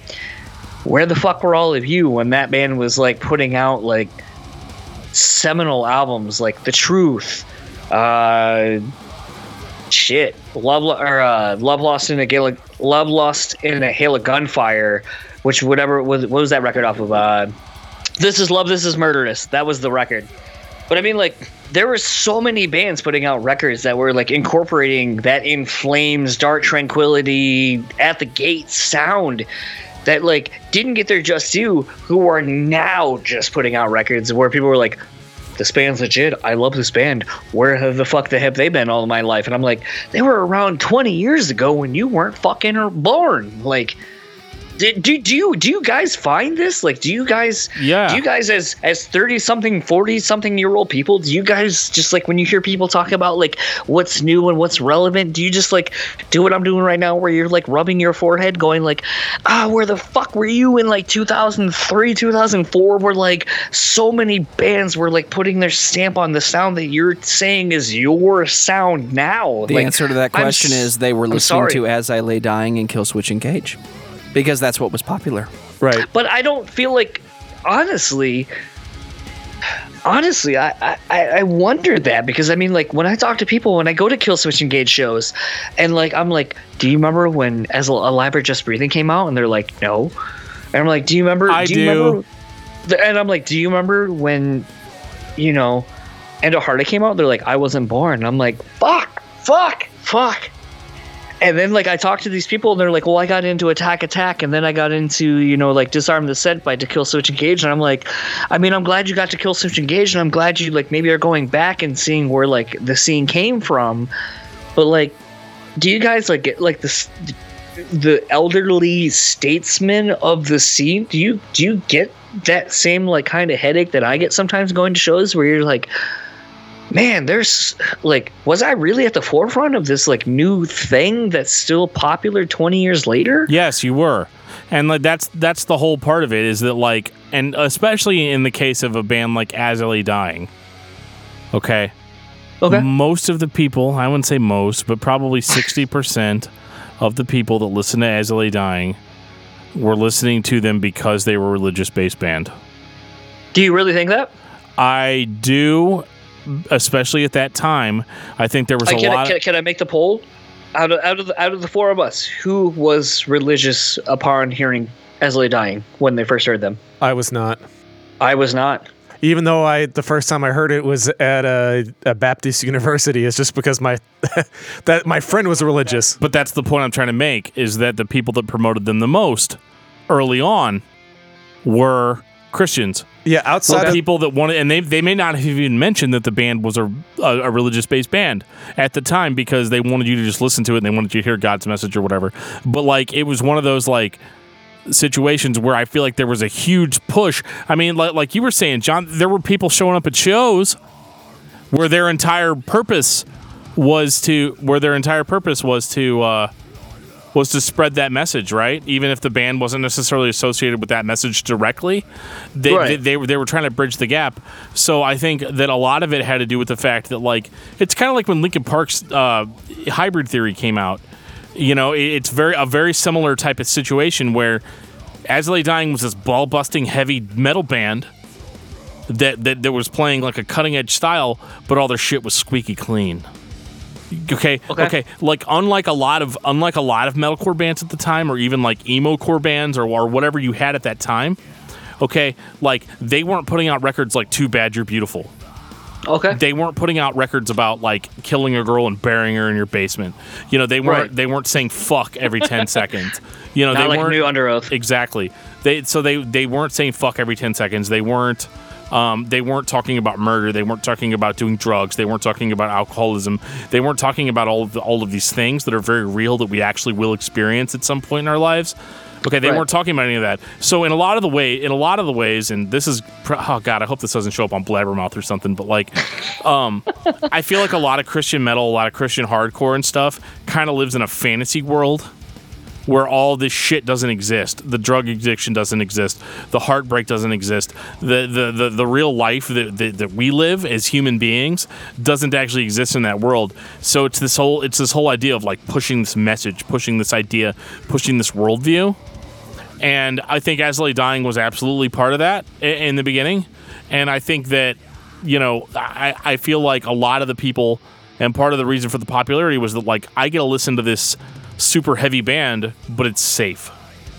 Like, I don't have to listen. I like, th- they're not saying anything that's, like, necessarily, like, really challenging me. They're not saying anything that, like, I feel like I can relate to. You know, so like you look at a lot of these bands that were out at the same time had much darker subject matter and and and much, you know. Whereas like I even even to bring Haste the Day back into it, I think I said that Haste the Day is kind of like vanilla ice cream, in the sense that they are um, they're totally digestible, and it's enjoyable and it's it's fun. And I think As Dying was kind of the same way, especially on these first three records because again Christians could get behind it, people that weren't Christians could get behind it. It was like it was like the perfect cocktail that everybody could enjoy. And I think that's part of the reason for the popularity of the band because I used to ask the same questions you're asking now, John. Like, how did a band this get this heavy get popular? I think it's just the fact. I mean, are we ready to go to shadows, shadows are security? Because like I feel like that that Oh, we is already really went to the. that. All right, An ocean well, Ocean between us.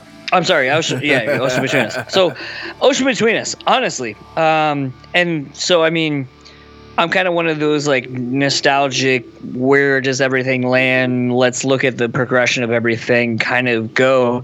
So, Shadows Are Security debuted at number 35 on the top 200 Billboard. Ocean Between Us de- debuted at number eight. Eight. Yep. I mean, that kind of just speaks to what metalcore was and where Lamb, or, I'm sorry, Lamb of God, uh, where, whereas, whereas different like, episode.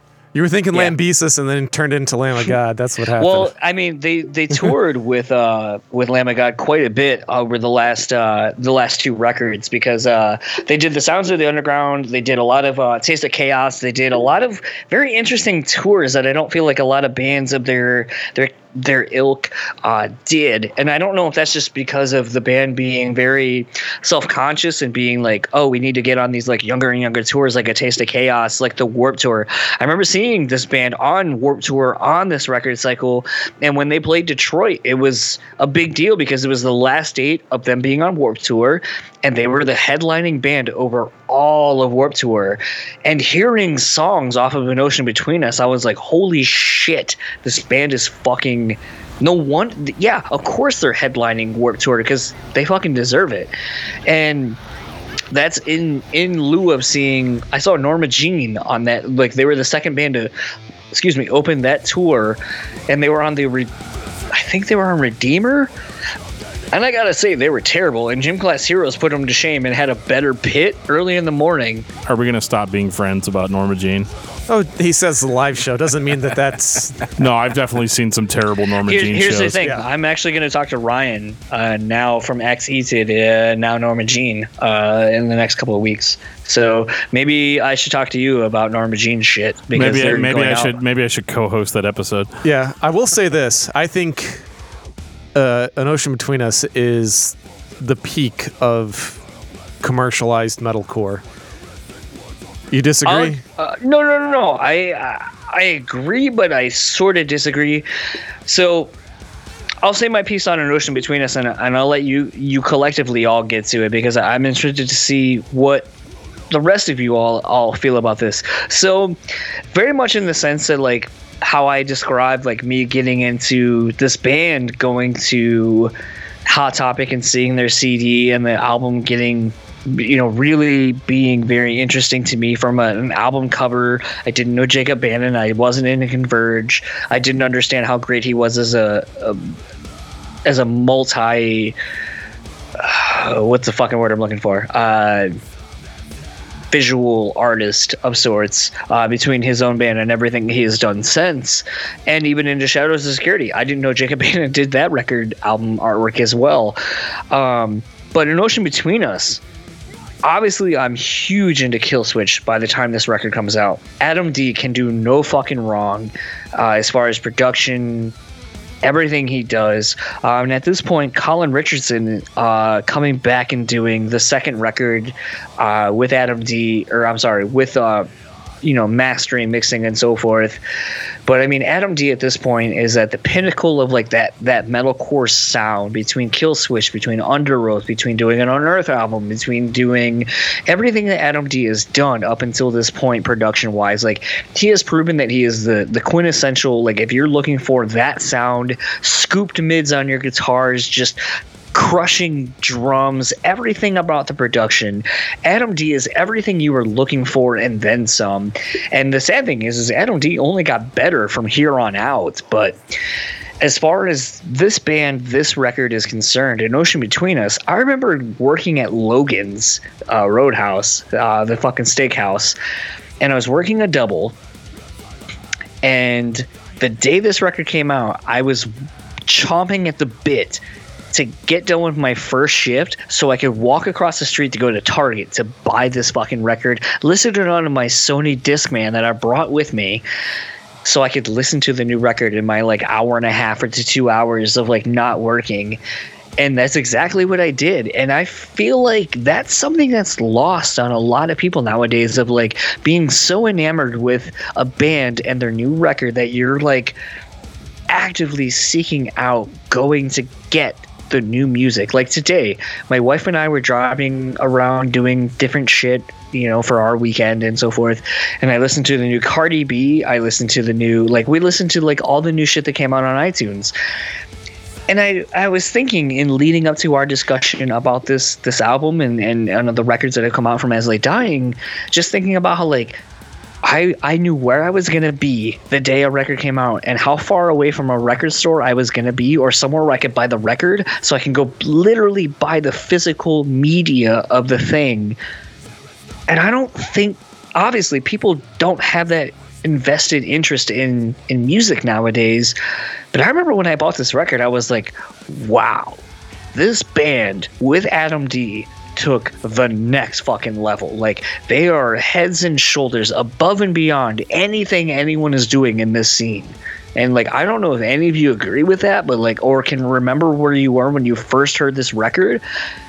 But fuck, this record was like and still to this day, like if I, I honestly gotta say, like if I'm going back and listening to As Dying, this is the record I'm going back and listening to and being like, this is a full record. This is a band fully realizing how to write a full album, parts leading into one another, taking what they've done from Frail Words Collapse into Shadows Are Security and just Phil and, and everyone like executing on all levels. Like this is a band basically being like, we are the it band of this genre. You're 100% correct because this is the album I hear every time I listen to insert name of otherwise seemingly generic metalcore band because this is the album everybody ripped off.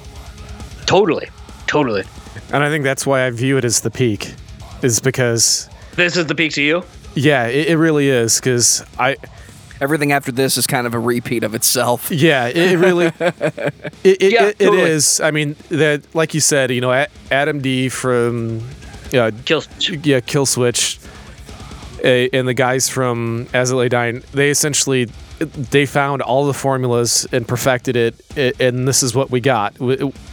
I mean, it, it's this is perfect radio play material for metalcore. I mean, th- this is, in my opinion, this is as good as it gets for people who are going to be. If you want to be inter, I think this is the perfect album to be introduced to, to metal if you've never listened to metal before, and you Metal want or it- it- metalcore?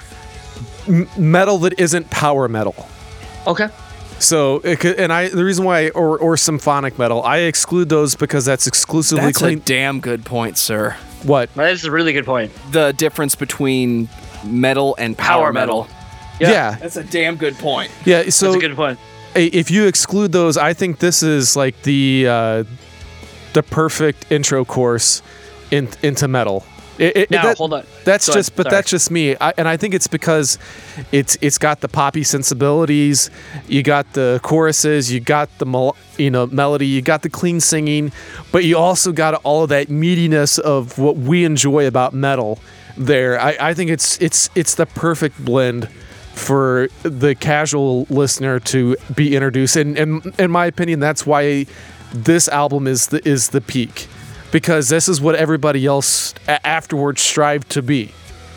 Jeff, did you just prove that As I Lay Dying killed the 80s once and for all? Yeah. Insert Dan, I Final really Fantasy victory music right here. All right. Cue that one. Dan's looking at CDs, looking distraught. I oh gotta know yeah, what he, thinks of this record. he he definitely is. A, I'm sure is of a different a different opinion than I. I'm not. Really? I'm really not. Wow. I'm, Are we all I'm- in agreement on a record? So this Holy was, shit. I remember This when is I weird. first heard an ocean between us. What? What? Take us through your In- first experience listening to this record. Okay, so I was prepping up for um, my band End of Destiny. I was prepping up for our what ended up being our final show, which was at Cornerstone Festival. Okay, time out just for a second. Did how big was? I mean, because I know you've obviously talked about uh, Christian metal bands. How big has Cornerstone been for the bands that you've talked about? Because I don't think I've really seen you talk about any of those the Cornerstone Festival as a whole, really. Huge. So For you personally, or for everybody? for everybody, for this scene. Okay, no, So, totally. I totally Cornerstone- agree. I always tell this story. We went and saw a punk band called uh, Blaster the Rocket Man Okay. at Cornerstone Festival one year, and he was joking about how like just a few years ago, all the bands sounded like Korn. Yep. You know, at Cornerstone Festival because that's what Christian mu- Christian music typically did. Is it, it? It was like maybe three, four years behind whatever the trend was in popular music, except in the case of metalcore. In metalcore, for some strange reason, Christian music was at the bleeding edge of it. So he was like, and now whenever I go, he's like, when I used to walk past tents, I would just hear, you know, drop D guitars and, you know, all this stuff. He's like, but now whenever I walk past the tent, all I hear is coming from, you know, like hissing coming from every tent. Right. I remember, okay, so in 2004, it was right before Zao had dropped their Funeral God record. I remember Scott from Zao telling everybody that as soon as they were done playing, that they needed to run to another stage and go see As Lay Dying. And he said that they were the most popular band out now. So I didn't, but uh, it was one of the because I actually I got I got really hurt during that Zao show, and like I I didn't fracture two ribs, but god damn if it didn't feel like it. And Okay. I got hurt pretty bad during that one, and uh, ended up having to go home. We went home that night, and because we live about I guess about four hours away from Bushnell in St. Louis, so we we drove home overnight, and so I remember that being a huge deal. I remember seeing As Dying play the main stage at Cornerstone Festival. That was right after Shadows Are Security came out, and I watched the whole show, and they just killed it. I mean, they were just obviously like, and they, there were good bands before them. I think As Cities Burn started off the show, and then it was followed by um, Norma Jean, and this was like right when Redeemer came out and then after that was Lay Dying, and like Lay Dying, I mean, just wiped the floor with Norma Jean, which is something that I didn't think was popular. And I remember Underoath played after As I Lay Dying, and I think I remember I remember I actually went and saw some black metal band play instead of Underoath because I was still kind of an asshole at that time, and I was even like wanting to leave when As Dying came on because I couldn't appreciate it. I was just in this weird mindset. And so we played Cornerstone Festival, um, not on the main stage, and uh, we we played we played actually sandwiched between two black metal bands, which is kind of ironic Generator stage. because our band our band definitely sounded more like Underoath than like black metal, but uh, I didn't see it that way at the time. But you know, we did. We had the keyboards and all that, but like it was uh, to go back to that record. I listened to that record a few times because I went to Cornerstone that festival. It's kind of weird because in 2007, might sound like a familiar story. I got hurt because I was supposed to be at Cornerstone the entire time until our band played, and I got hurt. Went home for two days, and then got together with the band and then drove up and played the show. It's so funny too because that that video is still on YouTube somewhere. You can see us towards the end of our set. I'm like holding my side really bad and like not like being that animated because I was hurting really bad. That's right. He wasn't being a scene kid. Yeah. He was actually trying to hold it together. I also wasn't fat then. I mean, I was. Fa- I thought I was fat, but compared to now, You were you were fat by scene kids. that was like 170 pounds ago, man. But uh, this is like before fat was the new skinny. right. So I remember Drink I listened to this record. I listened to this record, and I thought because in so in 2007, I was done with Christian music Why? Why? Why were you? because it was fucking terrible. The metalcore bands were cool, but like I said, I was getting I was drifting further and further away from metalcore. And so I started getting into like underground Christian death metal bands, which goes from being pretty decent to not so good. And I was checking out stuff like I was like really into bands like Mortification and stuff like that, which were like fucking terrible, especially in 2005, 2006. And that was in the heyday of when I was doing my magazine. And I remember hearing a record by a band called Mortification, their record Erasing the Goblin. And it was like really fucking terrible. And I was like, I'm done. Like, that's the record that broke me from just listening to Christian music. Because I think before that, I kind of knew about other bands, but I didn't really check them out because they weren't Christian or whatever. So, whenever, so whenever I started my own band, I kind of went off and was like, fuck you guys. I'm to go listen to Converge. I'm to go listen to Bleeding Through. And, you know, I'm to go listen to Coalesce, you know, like bands like that. And so I got kind of a different foundation for metalcore than what I had had prior because before that it was just it was all Zao, all Living Sacrifice, all Christian bands, all clean clean cut perfect stuff for your mom or whatever. And I think it was that was just part of growing up is being like I like this kind of music. Why am I not giving all these other great bands a chance? You know, when it, when I've just been basically sidelining them and saying, "Yeah, they're okay, but they're not great," you know. So I was out of Christian music at this time, but I did still pick up Shadows Are Security. Fuck, an ocean between us, and uh, you know, I remember thinking that was. I remember the very first thought I had, and I was listening to Nothing Left. The first thought I had was unstoppable. Like this band is unstoppable. Like they cannot, they can't do it wrong they never even even even all the way through awakened they, they didn't really have a bad record you know they didn't have one that you were like this is the obvious misstep in their career you know like and so for an ocean between us yeah i heard a little bit of the gothenburg but it was less so than what i had on shadows are security shadows are security was unabashedly a, a product of its time Whereas, I mean, you had a lot of different. Like, there's a song on an ocean between us called "Within Destruction," that's like very Slayer, Oh yeah. you know, which was Yep. really out of left field for me. And I remember thinking, okay, these guys are back to doing stuff that's like really interesting. And that was whenever my appreciation for appreciation for the band actually grew more so than it had been back in the Christian metal days because I was like, these guys can't do any wrong. Everything they put out is solid fucking gold.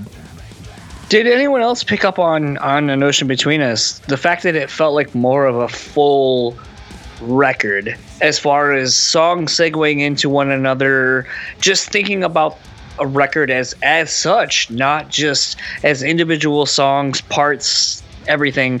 Did everyone kind of can we all agree that like an ocean between us really was like the first full sonically full record that the band had done start to finish with a concept? Sequencing Yeah. was really important on this record. yeah. They really thought about what what order to put these songs in. I mean, you kind of saw that a little bit on an ocean between or uh, Shadows Are Security, like a little bit. But like, I think this is really the first record where you see the band really looking at a record as a full record.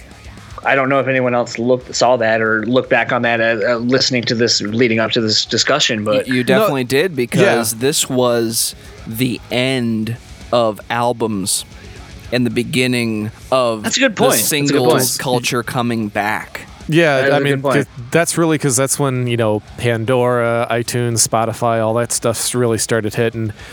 No, this, is right when yeah, iTunes appeared. Yeah, Yes, this, you're this totally is right. um, Yeah. this is so easy to listen to cover to cover, yes, A- and I'm a yeah, you can ask these guys here. I'm a I'm a huge proponent of that. Like that that's a very very important thing for me on whether uh, uh, whether I rate an album is, good or great or bad or, or whatever.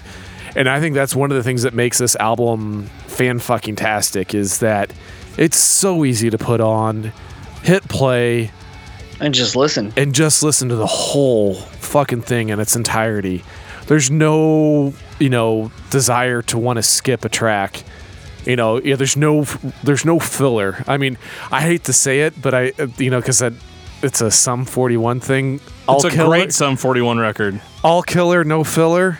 I love the record. Yeah, but that's I made a I yeah. made a Sum 41 joke on my Instagram page yesterday. So yeah, So- I, I, I, I, you know, it's. I guess you could say that's a guilty pleasure of mine as well. But, but I think that's true when it comes to this. This this album is all killer, no filler. There is, there's a purpose to everything on this. And it all leads into one another. Yeah, it really does, and it, God, that's it's so lacking uh, in a lot of music, especially what's it, uh, popular in the U.S. That's why I think that's probably why I end up like in it going over to you know European metal for a lot of the stuff that I like, and actually uh, Brazilian metal too. They like what? uh, they have a there's a ton of if you like power metal, Brazil is a is a good place to go to. But that's that's just me. Okay. But I I do like a little bit of power metal, but like I they're just they're American metal just doesn't have it right now for me, I guess. That's just Okay. more I think that's probably more a personal opinion thing than it is anything else. It doesn't mean that everything that comes out from America I, I, I dislike. It just means that uh, I, I think we're we're struggling with uh, acceptance in metal in the U.S. right now as a collective whole. Well, we're still pushing metalcore bands that haven't been relevant in five, ten years. Right. And I think that's the issue is there hasn't been that push forward. I mean, we had deathcore, which kind of erupted out of metalcore, but the problem with something like deathcore is that it's so extreme that you're not going to have the same you're not going to have the same fan base. You're going to have the same built-in appreciation for it like people had for metalcore. So, uh, I mean, kind of really piggybacking right off of that into speaking of power metal bands into the next As I Lay Dying record, Powerless Rise. Interestingly enough, I feel like this record is way more extreme on the on the, the extreme ends of where Shadows Are Security went with the you know death metal, you know blast beats and so forth oddly enough, you know, where An Ocean Between Us debuted at number eight, this debuted at number 10 on the Billboard. So, like, it kind of speaks to the fact that, like, around that time, like, metal and just angry, pissed off music was, like, really, like, viable. And what's uh, what's weird in looking back at this record, like the powers or powerless rise was always like a record that I I always listened to and I, I really enjoyed in, in conjunction to everything that Esley Dying had put out, but it always seemed like where the the tail end of Shadows of or I'm sorry, Ocean Between Us lyrically started kind of venturing into not Christian lyrics. Powerless Rise really is just like straight up like the Christian faith is abandoned. Uh, this is where Tim's like all gloves are off. Like we're going just down like the path of a typical metal hardcore record where it's like this is how I feel and like it's it's not it's not co- it's not cool kosher whatever and uh, I, I kind of really love the fact that uh, this is just really pissed off and brutal and takes the sonic landscapes of an ocean between us because again they're back with uh, adam d and colin richardson on production and engineering and just takes what they had done on that record and just takes it a step further as far as like the extreme level of that of, of the band I, I don't know if anyone else really picked up on that, but That's the next logical step for any band that bases their existence on a spiritual message. Doesn't matter You what that so? message is. I think eventually everybody runs out of things to say. Mm-hmm. Unfortunately, not everybody can be Slayer and just be heavy all the time. well, especially when you had a, a scene band, whether they were the As I Lay Dying or the Underoath style of scene. They were because that's what they were. I think most of them are just destined to run out of things to say because at their core, they don't just want to sit here until the end of time and tell you how much Jesus loves you. I think they want to say something that is relevant to them as people. And like Dan has mentioned before, when you started off saying something that you were told and not necessarily something that you had any real life experience with, eventually that seems fake to you internally.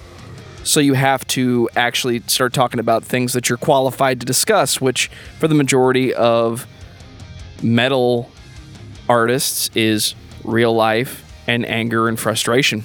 I think this record was still Christian. Really? can I can I speak on what Yes. you just said Yes. previous to what Dan was just saying. So collectively, like I know Tim has said on numerous occasions that basically this was an ocean between us and the powerless rise were really the shift in his Christian beliefs and pushing the Christian word in his lyrical content. Now beyond that though, I mean, you just kind of were saying that like there gets to a point where the band kind of gets to where they're at as far as being a few years into their career and so forth, and just kind of pushing an agenda.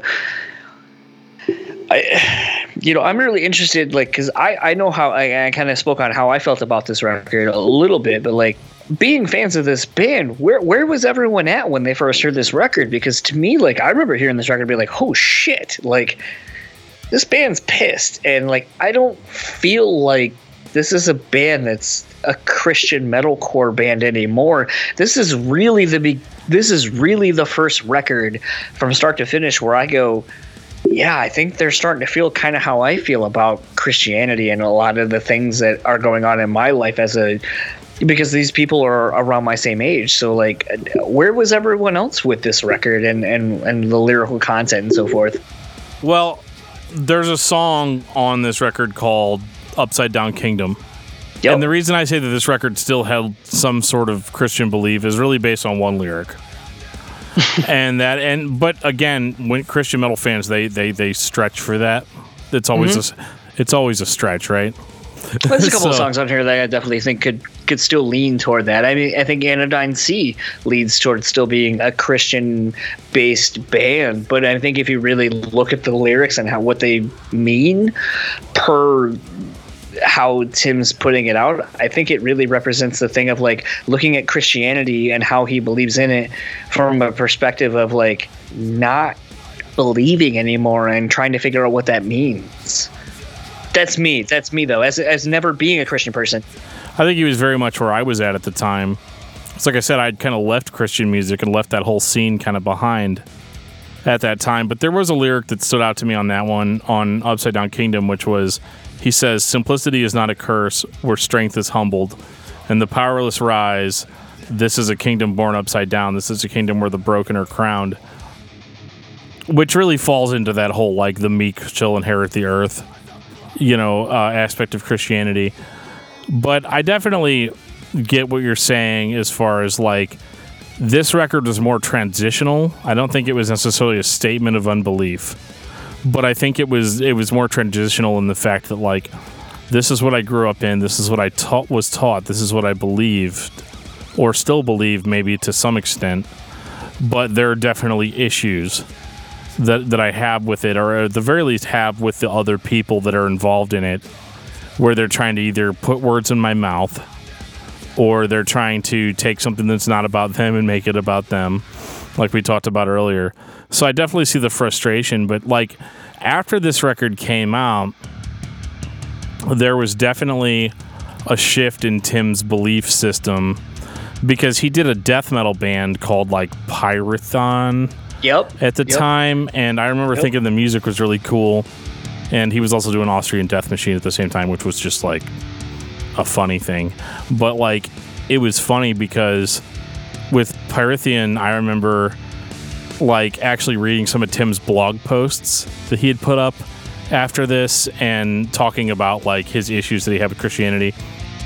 He very he very much had a very similar journey to what I had, which was you know these faith healings that people use as proof for Christianity.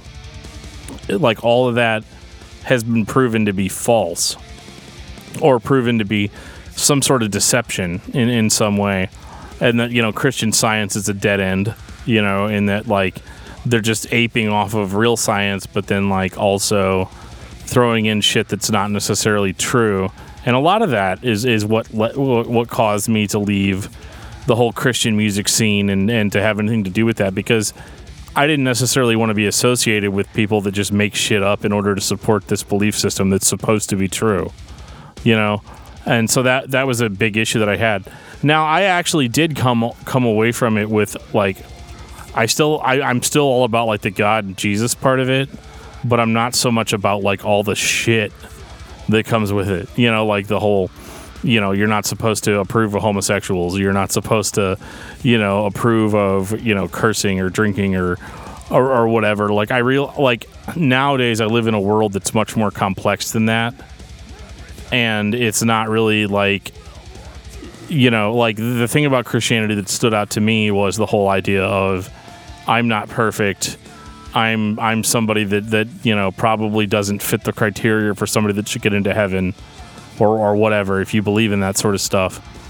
But like all the other shit that comes with it, like faith healing and you know not believing in dinosaurs and believing that like the devil planted dinosaur bones to confuse people and like it gets really metaphysical and it gets really weird and it's something that I can't really like put my stamp of approval on as a person. Like I love talking to people, I love meeting people, I love understanding what their journey is, and I and, all that. So like I still have that love and compassion for people that Jesus teaches that I don't feel like a lot of the followers of Jesus really embody.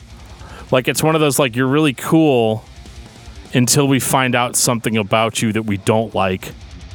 And now all of a sudden you're ostracized from us you know so like I, I i have always had that personal belief that like you're doing more for people when you're doing things for people versus like You're uh, definitely people. hitting on my challenges that I have with people that are really entrenched in Christianity to the point that they don't understand what perspective is. I because they're they're so obsessed with pigeonholing and judging, and that's everything that I I, I thought the Christianity was not supposed to be. I will say this though about this album. I hardly listened to it back in the day. This is right uh, about a year before this is when I really went off the deep end. And you can ask like Dan and, and Joe. I love finding the weird, obscure shit that like has only gotten like 200 listens, and they're from some weird ass small village in in in Switzerland. I mean, I I really started um, trying to find the the most obscure stuff I could find and really listening to it. I got really disillusioned with uh, metalcore and the popularity of. Uh, you know, I guess what what was popular at the time, which is essentially was metalcore, and, and before that, new metal. I had no interest in anything that sounded like that. I tried to find the most bizarre, weird shit I could find. So that I'm kind of I'm gonna be uh, upfront. I'll, I'll be uh, at a loss for most of the rest of this discussion because these last two albums just didn't do it for me at all. So what's interesting about this time frame for me is growing up here in Grand Rapids, Michigan. Uh, a f- pretty close friend of mine, uh, Jason Wood, was in this band. The was in this band Camilla, who uh, the guitar player I ended up uh, being roommates with, and he almost made it to be the final guitar player for Limp Bizkit when they were doing that searching for a guitar player thing. So, and this is all really wrapped in the same time frame, so it's really fucking weird. So my my eventual old roommate almost became the replacement for, for Wes Borland and Limp Bizkit. Uh, the first single from Limp Bizkit, uh, "Eat You Alive," was actually a riff my friend wrote and has uh, on his old hard drives, like literally the first incarnations of said song before he went and jammed it with Limp Bizkit because a part of that process was you had to write, you had to bring your own shit to it. Uh, you couldn't just play covers, you couldn't do whatever. You had to bring your own stuff so they knew you could write your own stuff. Now, the flip side of that is you had to sign away your rights to the songs that you had wrote written. And uh, so yeah eat you alive is basically one of my old roommates uh, the the verse riff is basically the riff uh, my old roommate wrote. Now around that same time the singer of that band that he first started uh, went on to form a band called The Orphan. The Orphan, you know, was a metalcore band, very good. Uh, almost actually got signed to a major label. Almost had Adam D produce their what would have been their that record that they would have done. Um, Interestingly enough, though, the vocalist was Jason Wood, who went on to fill in for Still Remains, who was a local band from here in Grand Rapids, who was signed to Roadrunner, so on and so forth. Uh, Jason ended up becoming the vocalist for It Dies Today uh, on their last record that they put out. So, all of that being said, the whole reason I bring that up is the fact that there's a lot of weird lineage to the Christian hardcore scene between the Still Remains guys being obviously friends with Haste the Day, Haste the Day still remains being friends with I Dying, the I you know, the Killswitch shit. There's, there's, it's very all incestuous as far as like how everything kind of came to become. And so the reason I bring that up is uh, by the time the Powerless Rise ended up coming out, that was really the last record I came I was really big on because there's this weird shift in music scenes and it almost was like what would sort of become what it is now where you had bands like sky eats airplanes you know. I remember seeing as lay dying on Warped Tour at the very tail end of uh, ocean between us record cycle norma jean on the redeemer album which i already said was probably the worst set of Warped Tour i saw.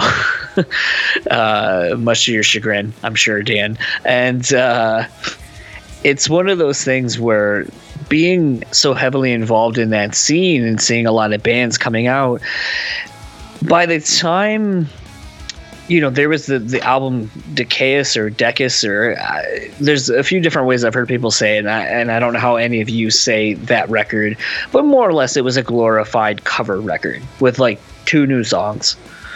Um so I'm not really going to speak on that because I don't really feel like that was much of a record to speak on because of it being more of a covers record and a vehicle just to satiate fans between a powerless rise to what would become awakened. But by the time awakened came out i feel like the metal scene metal metalcore and everything about the scene as it was was just changing so heavily to where you were seeing more bands.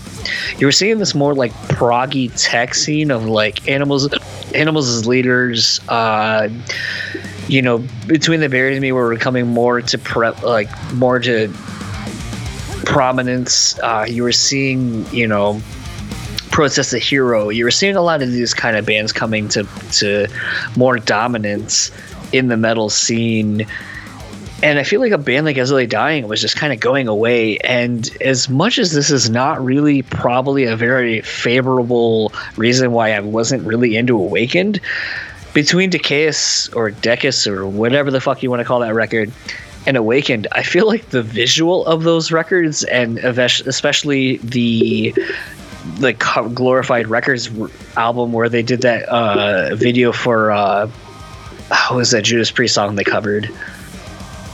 Uh, electric electric eye? Yeah electric eye. It was so terrible that by the time awakened came out i was like yeah i think i'm over this band. Well this is 2012 this is when metalcore was kind of starting to take the final bow. And yeah. this is the innovator. So they're suffering from the thrash metal bands of the 80s metallica slayer to Anthrax a lesser extent. was coming back huge. Anthrax was coming back huge, but you had those bands that kind of started something that in the mid 90s were fighting to stay relevant or Right. at least they thought they had to fight when really all they had to do was just keep making music and touring. Yeah. This was just the band that got all the credit, continuing to do the same thing they had always done. So, in a very saturated market, and it's 2012, we have the internet, we have YouTube, we have access to all this extra stuff that we never had access to prior. You you weren't just oversaturated, you oversaturated yourself. You're nailing it, Joe. Absolutely nailing it. I, in my opinion, that's exactly what happened. Is it was just more of the same when it came to them, and like we you touched on earlier, you know, they're now in the world of the singles. You're now in the world of Spotify and iTunes. You have this huge, you know, technological engine to discover new music. And, and, you know, I fell into it. I I I ate it up. I went and I found the weirdest shit that I could find. I mean, it was great. I loved it because I, I was I still loved metal, but I was getting tired of the metal that I was listening to. I needed something else. I needed to discover. I needed to find something new. And you know, they had found a formula that worked for them, but it wasn't working for me anymore. And I think there was a lot of people in metal that felt that way, and that it, uh, you also had the the issue with a lot of stations that were turning that off because they weren't getting the market shares that they needed. Uh, you know, unless you were in some of those strongholds that we were talking about before, you weren't able to get the stuff. So you went to the internet, and now you had this entire horizon opened up for you. You weren't stuck with just listening to metalcore or just new metal. You could listen to anything you want.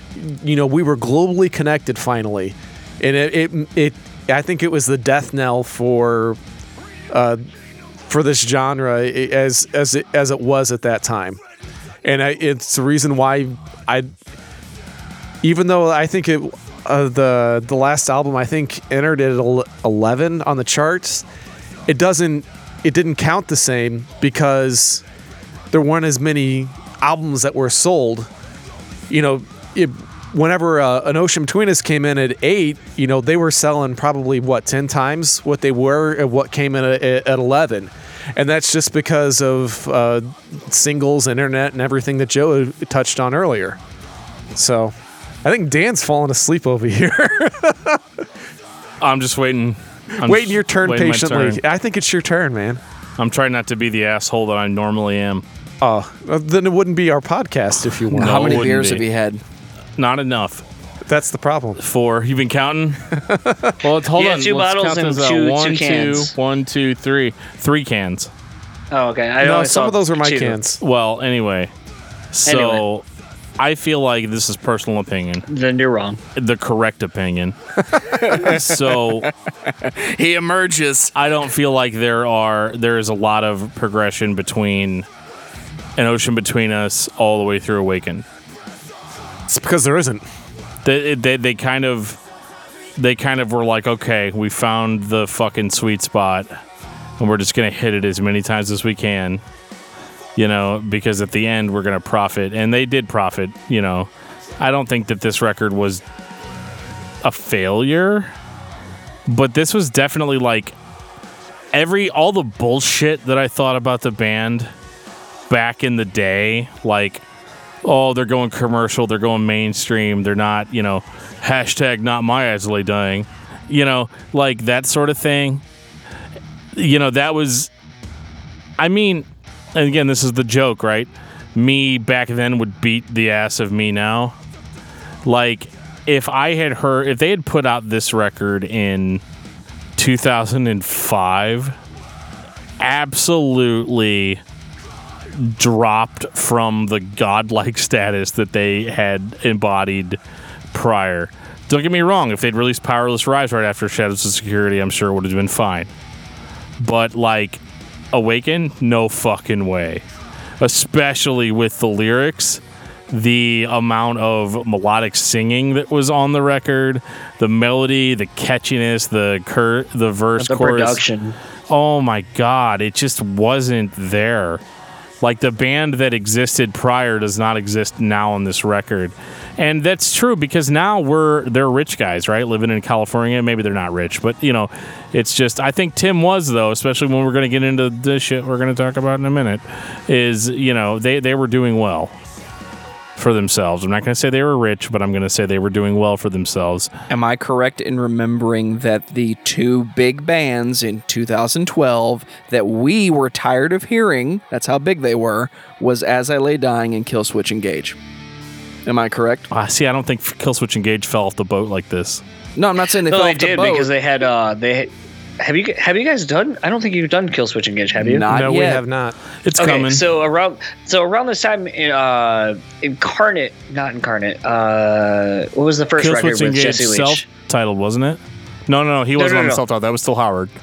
Yeah, that was still Howard. The second, the Um, record, the first record was Jesse, which wasn't Incarnate, which was Descent or something like that. Disarm the Descent. Yeah, Disarm so the Disarm the Descent, Descent yeah. was first, so which would have come out around the time of this record, shortly thereafter. So actually, since we're talking about this, I something I want to talk about. So, uh, kind of thinking about the shift in heavy music at this point and what was becoming popular. Definitely, I agree with everything everyone's saying. The Powerless Rise is a great record. I think it's a great continuation of where An Ocean Between Us left off. Awakened, not so much. I've always felt like that's kind of a cut rate record. It just sounds, production wise, everything. It's it just sounds rehashed and just samey, for lack of a better word. Something that's interesting to me though is like this is where the beginning of like Bring Me the Horizons, like Sempiternal and That's Spirit, and like bands of that ilk of like that overproduced like I hate to say like Linkin Park, like around the time, like it's not Meteora esque, but it's not quite where they were with like, uh, whatever the fucking record was shortly after there. But basically, like you know what I'm saying, like that very radio heavy, like Bass 30 drop, seconds- deathcore. but not deathcore. Like, like, thir- like on Sempiternal and That's a Spirit for Bring Me the Horizon. Like, they're very commercial records, but like they still hold on to some of the underground influences of, of where As Lay Dying's coming from. And I think like maybe like where we're where we were talking earlier about how As Lay Dying was at the forefront of that new sound that was like not new metal. It wasn't hardcore per se but it was at the front of this new thing. I feel like now we're saying that basically all these years later Esley dying's at the forefront the tail end of the old sound and there's all this new shit coming in. You know the bring me the horizons the the Linkin Parks on the minutes to midnight and that that's the record i'm thinking of minutes to midnight and like a lot of this other stuff where it's like finding this weird hybrid no pun intended hybrid of like alternative deathcore but like with really poppy production just this weird thing that shifted and like it, it it's like this weird in between of like your royal bloods, your Russian circles, your things like that, where it's like we're proficient in our musicianship, but we're poppy enough to like gain mainstream fans, but this weird amalgamation of like all these different things. And I feel like at this point, this is really where Esley Dying was just kind of resting on their laurels because maybe, you know, Tim was so so focused on Austrian Death Machine, the Pyrithion, the the all these other things that everyone in the band was ready to start doing something different, and maybe Awakened was a, a byproduct of like,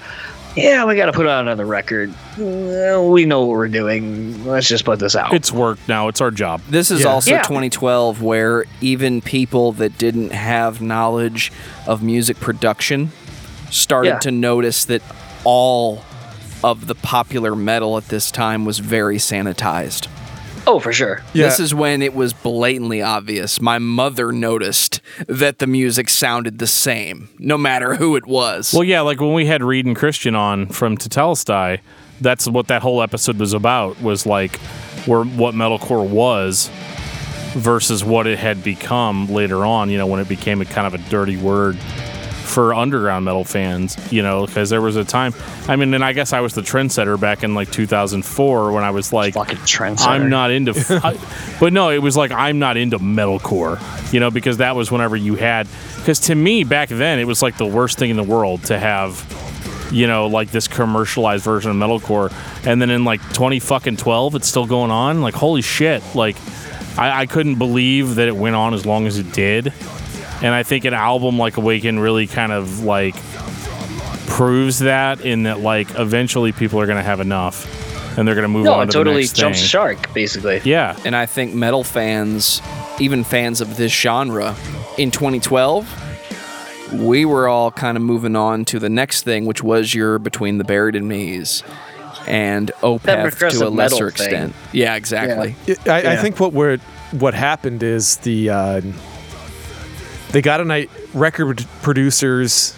Uh, Hold on, can I cut you off right there for just a second to kind of speak on that? go for it. So, so up until an ocean between us, it basically was uh, on Words Collapse. It was Evan and Tim that produced Frail Words Collapse. By the time uh, and uh, Shadows Are Security came out, it was Phil and Tim that produced that record, and they obviously have different people mixing and mastering those records. Uh, An Ocean Between Us and Powerless Rise was Adam D with uh, Colin Richardson um, mastering those records. So like you you went a step above and beyond everything that had happened. And it wasn't until you got back to Awakened where there was kind of a no name producer back to doing what the band was as far as the sound. And i almost wonder if it's like the band just going like oh we know what we do so like we're good with going with nobody where it's like the last two records or even three really if you want to go back to uh shadows are security where you're just like maybe it's a band who thought they knew exactly what they were and they have been, been been progressing every record and they thought they knew better than everybody else and it really is what shot them in the foot is by going like oh let's go with somebody else. Let's go with somebody else as opposed to going with what's tried and true and knowing what works. And it actually worked to be a detrimental thing in their career. Um, I, I think their their sound is nebulous enough over the last several records that I don't I don't think it was a um, a detriment as far as their sound. Maybe the quality is different, it just sounds like cut rate as I lay dying to me right? And you're correct, but it still sounds like As I Lay Dying. What, what I was going to try to get at was the money men, the people who who cash in to make the big bucks. which is brian slagel which i mean Well, not hold on, not not sorry. not on, not on not necessarily for as I lay dying.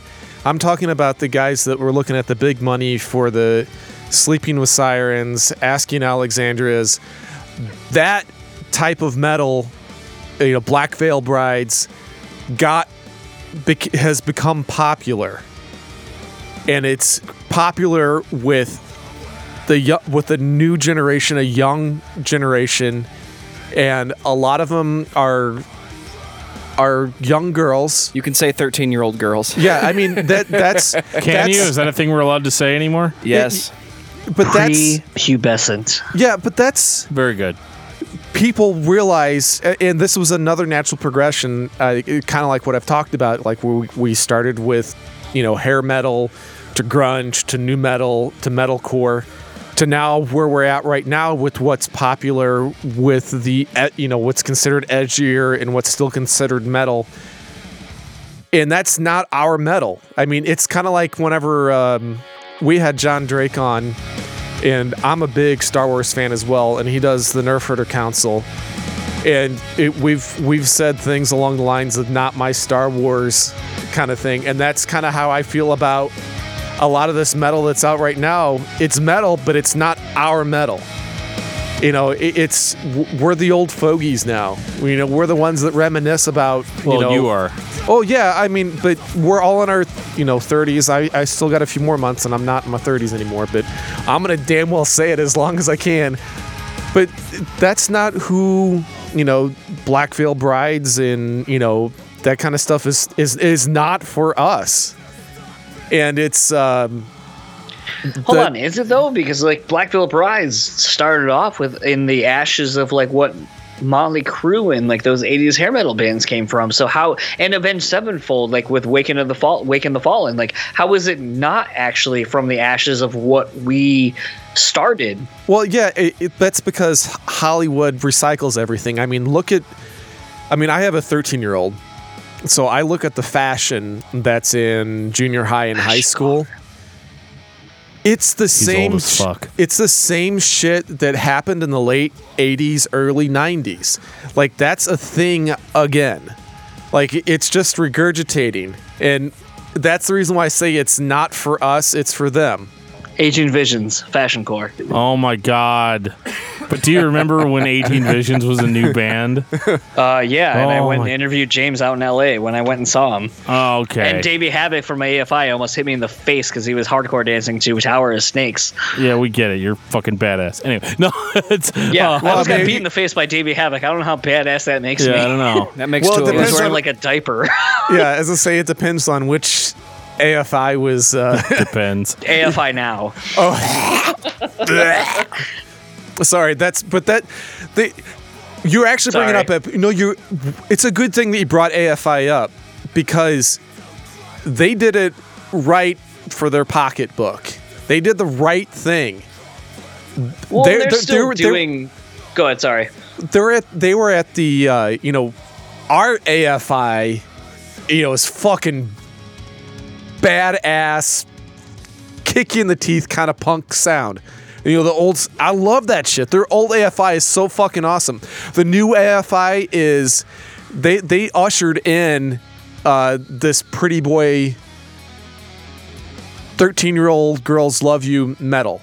Go Dan. Okay. So I'm gonna Girl Push. Gone Gray. Yeah, I'm gonna it's- push And then I'm away go. I'm gonna go right after Dan. I'm gonna I'm gonna push away from that. I'm gonna change it.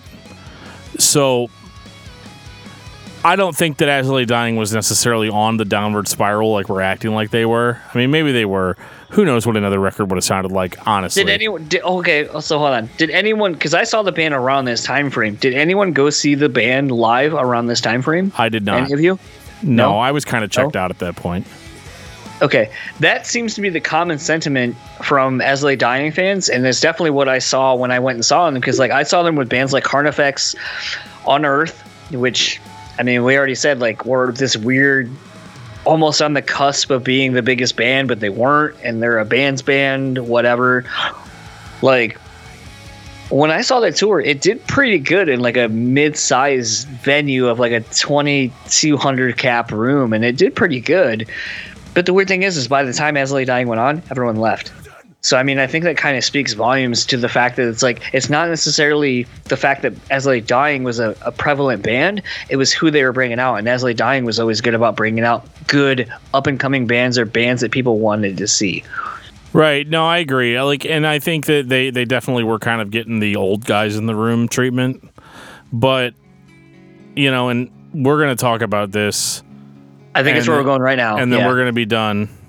by the time Awaken came out and Tim had the shit go down with him trying to put out a hit on his wife, the interesting thing as a result of that has been separating the individual from the entity that is the band and something that Daniel Daniel and I have been talking about leading up to this discussion for the last probably 2 weeks is so I made the comment earlier in this discussion, and I made the comment to Dan that I bought the reissues of Frail Words Collapse and Shadows Shadows Are Security on vinyl. And what's interesting to me has been the fact that so many audiophiles and, and music fans have been shitting on people for supporting the enti- the business of As I, As I Lay Dying, even though it's really just a subsidiary of Metal Blade Records, which owns all the all the music and so forth. So really you're supporting a label, not so much a band. But everyone's been shitting on the fact that, well, if you buy these records, you're supporting Tim Lambesis. You're supporting a dude who tried to kill his wife. And it's like, never mind the fact that Jordan Mancino, or Mancino, or however you pronounce his last name, he's the other co-founder of the band. He owns half of Lay Dying as a name. That's basically what has stopped so far, per what I understand, Tim from going on and starting a new band, or or Jordan continuing on with Lay Dying once all this shit happened. So my thing has always been the separation of what Tim did versus the lineage of the band and that's where we're at now. And so my thing has always been i can separate everything because good music is good music. I mean if you want to believe everything that's been said about michael jackson that's been terrible cool. If you believe it and you don't like michael jackson's music more power to you. Me there's 40 fucking years of great music from the Jackson 5 from Off the Wall to Dangerous to Bad to all these records. I can point to a lot of different musicians, fucking Ike and Tina Turner. Ike was a fucking abuser of, you know, Tina Turner and did all this shit. Does that negate what he did as a musician and as a producer and so forth? No and like i think i'm able me as a person i'm able to look past all that because it's more speaking to the person as an artist not as the person making the art as a person.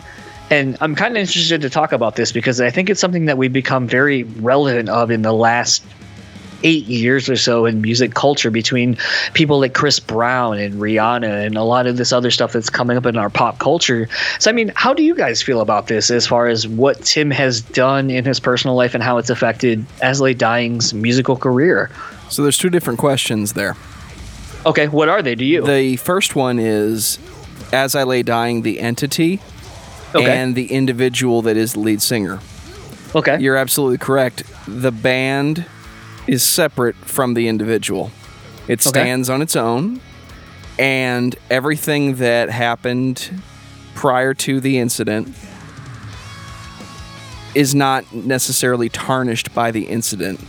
do you think it helps the fact that all the shit that happened with Tim happened after the fact of everything coming out? It does, but it only helps it if the band either goes. For most people, I me step back here. For most people, I would say that it only changes it if the band decides to continue on without Tim. Okay. Not Which they sort of where did. he decides he wants to kind of come back and keep doing it. I think that's where it becomes a problem for other people. I Okay. will say though, the difference between that scenario and Michael Jackson specifically is would you feel that way about Michael Jackson going forward if he'd actually been convicted of any wrongdoing? Whereas Tim most definitely was convicted of wrongdoing. Um, Michael Jackson had a lot of accusations, and yeah, he was a weird guy, but there is nothing that says, yes, he did these things that people say he did. And a little bit of discussion with people that were close to him at the time say that that's completely impossible. discussion, Logistically. discussion with who? With Tim or with Michael Jackson? when that question came up, the answer that was given was it's not possible. He was in a completely different hotel than everybody else. He had to be. He was Michael Jackson. So how Right. could that have possibly happened? Whereas with Tim, he spilt his shit to an undercover cop that recorded Yeah. all of it. You know, we are in a world now where we are in a 24 hour news cycle. We over sensationalize things. Everything that is relevant now is not relevant the next day because the next news story is the, ne- the new thing. To me, in light of a lot of the music industry, like we already mentioned Michael Jackson, I think we can go through the course of the last 40 years of music industry as a whole and probably can point to so many different things between murder, so on and so forth. And you know, we get to metal, and metal always gets this weird credit of being bad and evil and so on and so forth. So how much of how how much we put on Tim Lambesis is because he's in a metal band versus how much he was a Christian and we want to build people up to rip them down to then maybe see them come back up versus just being generally like that's fucked up like you are trying to kill your wife like that's terrible. I think the general population would say it's you're supposed to be this positive individual, but at the end of the day, you did try to kill your wife. And I think it doesn't matter who you are. if you're a public figure, the general populace would say, "Yeah, no, I'm done with you." Oh, it matters who you are. Yeah, in my opinion, um, with with Tim, I don't care how much good he's done. It means dick. He's a fucker. I mean, that's that's as simple a- a- as I can put it. I, I'm pretty passionate on this particular one. Okay. Uh, I um I hadn't listened to As I Lay Dying for a while because because of this? because uh, absolutely. Uh, Really? oh yeah, and no, Okay. no, no question. And uh, you can ask uh, to me. I I feel the same way about Pantera because Phil is a piece of shit. So it's so okay. So sorry, sorry to cut you off, but it has nothing. To, so the fact that Pantera used the the Confederate flag leading up to Dime's death, leading up to all this bullshit with Phil, that had that never swayed you into thinking anything else. Is mainly because I was ignorant of it. Okay. I, I, if I would have known, yeah, I, I it would have been a it, that would have been a non-starter because I would. Although the other thing to keep in mind is I was young and impressionable too whenever Pantera was popular Okay. in the 80s and 90s. I mean, I was a teenager. Uh, Right. And we also didn't have access to things that we do now that, that you talked about. You know, it's it's easier to discover uh, people's uh, faults and mistakes.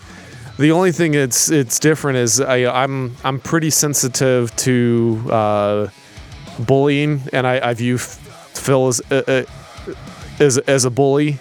I, I don't put up with bullies. I fucking hate them. Uh, makes me want to fight him. I'm not necessarily Phil himself. I'm just saying that I, I don't like bullies, and I stood up to bullies all the time as a kid because I don't appreciate uh, what they bring to the table.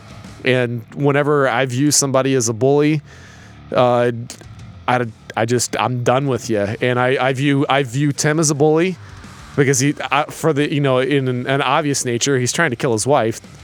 I mean you, you that's that's pretty terrible you know. And obviously I don't like the way that the Phil goes about certain things because I, I view him as as being a bully as well.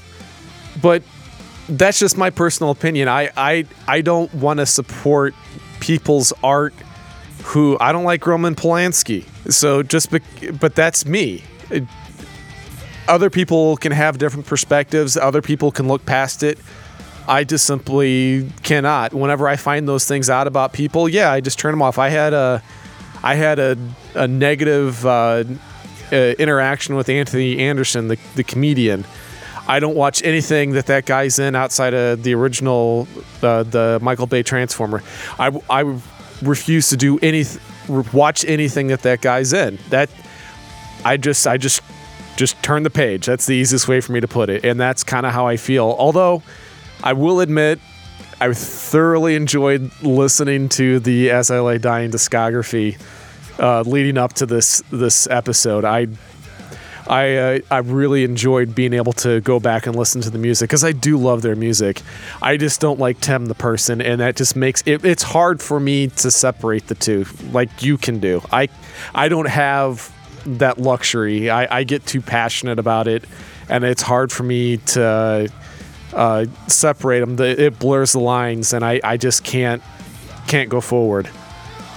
Dan, how how do you feel about it? You know, growing up very big in the Christian hardcore scene, and obviously having ties to a lot of bands that have been around for a long time and long standing, and you know, like Zao and so forth.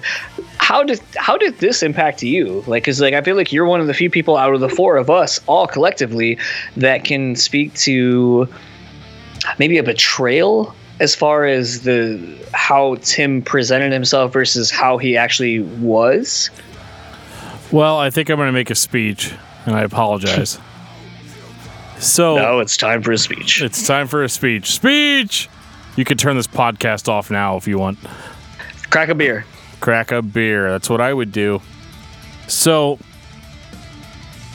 in Christian metal, Christian hardcore, whatever you want to call it, Jeff, can you grab me another beer? Yes, sir. Thank you. Can you grab me a Christian beer from Yeah, the a wells Christian- of a the Christian blood beer. spilled? Yeah. Make sure that's open before you start your rampage. It's actually before, um, you know, it's not a rampage. It's really not. All right. You're building it up. I haven't really like revealed how I feel about this really to anyone yet. In music in general, as music fans, we tend to find that person that we attach to, that person that becomes our hero, so to speak.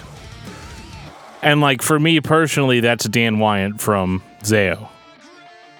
So I'm gonna always he's gonna always be my hero in the sense of what he has to say, how he says it, how he presents himself. But I think for a lot of people, especially in Christian music, that person was Tim Lambesis. Tim had a really good way of writing lyrics that were were, were relatable to everyone, not just Christians, but everyone. And that's a talent that a lot of people don't have, especially whenever you're starting off in that scene, that that genre of Christian metal. Whether you want to call Lay Dying a Christian metal band or not, that is, I mean, you can prove conclusively that that's what they were, at least on the first three records. You know, you can you can find the references to God, you can find all that stuff, and I think that, that this feeling of hero worship was very prevalent with As Dying which is kind of funny because if you're a Christian metal fan, you're not supposed to idolize human beings. You're supposed to only idolize God, right? So I think what happened was you had a band like this that every that a lot of people idolized on a global scale. I think that's fair to say, global. Okay. The problem with all of this is that you're, I, you know, I'm reading Tim's lyrics. I'm huge on lyrics. I remember my wife when when her and I were still young and we were dating. Uh, she, I remember her reading some of I Dying's lyrics and saying that like this was like really good, really profound stuff that she could relate to. And she's not a metal fan, you know, but she she she totally got into what Tim was saying, you know, lyrically. And I thought that was really cool. I think y- you take away the lyrics, you take away the music, you take all that away, and you have an individual. And the reality is, is that for anybody that doesn't know Tim Lambesis personally, you're still, you're still stuck with a stranger, somebody that you don't really know, somebody that's not really, um, you can't predict what they're going to do from one day to another. And I think with Tim, what it was is that he had success. I think that his lyrics were sincere. That's a big point of contention right now, especially in like the Christian world. Was Tim sincere on those first three records? I'm going to say he was. Because why would you pour all your time, effort, energy into something that wasn't sincere at that time? Especially if you're especially if you're talking about Christianity and religion and stuff like that, there's no benefit for you to stick to that ideology. You know, especially in heavy metal, like that's one of the hardest sells. You know, is like, hey, we're into Christianity. I mean, I know that's like what metal's supposed to be against or whatever, but that's what we're into, you know? And so I think a lot of Christians identified with that and they're like, we're going to be bold in the face of adversity. You know, we're going to be we're going to be really bold, we're going to be in your face. And so I think that's where this Tim Lambesis worship came into play where it was like this guy is our torchbearer. He's the guy that, you know, we want to compare ourselves to. This is the guy that we want to be more like. The answer is you're supposed to be more like Jesus, but apparently you guys want to be more like Tim. So so that happened. So I think for me, I was pretty surprised when all of this came to light. I mean, I'm not stupid. You know, I read the lyrics to Awaken. I read, you know, I I read Tim's blog posts. I kind of had an idea of where he was at spiritually. But the thing for me was that I was kind of going through the same stuff. Like, dude, this faith healing stuff, all this proof that you guys have that it's all true is all bullshit. Like, none of it is really like concrete. And for me, I came to a different conclusion than what Tim came to, in that I feel like Christianity and Jesus and God and the Bible and all that is all taken from a perspective of you either choose to believe or you choose not to believe. And there's no amount of proof. Jesus even says it that you know whenever he was first resurrected or you know there was a guy that says, "Well, I'm not going to believe that Jesus is alive until I see the nail holes in his hands and I see the nail holes in his feet." I have to see that to believe that he actually is the reason Jesus.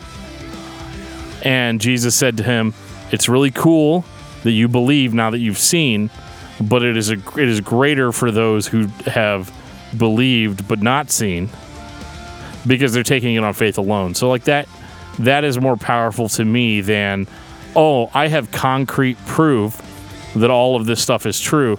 I have faith healings, I have Christian science, I have all this stuff that if you really look at objectively is a lot of deception and is a lot of, of falsifying of, of facts. So where I'm going with all of this is that Tim was viewed unquestioningly based on his lyrics as this great person, this upstanding individual. However, all of us from a very early age can be accused of committing crimes, whether they whether whether they be on different scales. You know what I mean? Nobody nobody tells a little kid how to lie. You know what I mean? Like I've got I've got uh, a four year old at home, and she'll take something from her sister, and I'll and I'll see it, and I'll say, "Did you take that from your sister?" And she'll say, "No." Well, nobody nobody taught her how to act that way. I never told her, "Hey, in order to avoid getting in trouble, you might not want to tell the truth." based on what you did. you know what I mean? Like we we've never had that conversation. But it Right. is something that is innate in her that says, "Okay, well, I don't want dad to get mad at me." So I'm going to say that I did this other thing that I didn't do to cover up for this thing that I did. And so with Tim Lambesis, it's one of those things where what he did can be definitely considered as heinous. This guy went to an individual. He said they said he you know he was talking about how his wife was causing him grief. He had started a relationship with another woman. He had actually told his wife at this point that he was no longer a Christian. He no longer believed that, which again, his reasons for arriving there, I don't have any issue with. I understand why Tim Lambesis felt that way at that time. I totally get it. However, where him and I fall off theologically is when he decided that, you know what, my wife is trying to keep me from my children because she thinks she's neglectful. And I can tell you as a dad, I love my wife 100%. However, if I didn't, and she told me that she was going to take my children away, I would do everything in my power to prevent that from happening. So what's interesting to me though is about you know Tim as far as everything that we have talked about as far as you know him committing to have his wife murdered, the issues with his kids being a sing potentially coming becoming a single dad and so forth. You know I'm not someone who you know I'm married but I don't have kids like some of you do. So I can't speak to what it's like thinking about the fact of potentially losing my kids. And I and as someone who doesn't really want kids I can't really speak to the fact of knowing what that's like. So take the, what I'm about to say with a grain of salt. But my thing has always been with with Tim in regards to the As I Lay Dying thing it definitely seems like one of the few instances, not only in the metal and hardcore scene, but just in music as a whole, where people seemingly aren't able to separate the individual from the crime that was committed. And interestingly enough, we already mentioned Michael Jackson. Michael Jackson shit was going on in the midst of, I would say, arguably in the the twilight of his career, but still kind of in the middle of his career, from the first accusations and on, to even you look at people who have gone through some shit like Sonny Bono and Cher being abusive to Ike and Tina Turner to Chris Brown and Rihanna to you know there's there's just so many people in the music industry that have gone through a lot of different shit whether it be drugs spousal abuse whatever.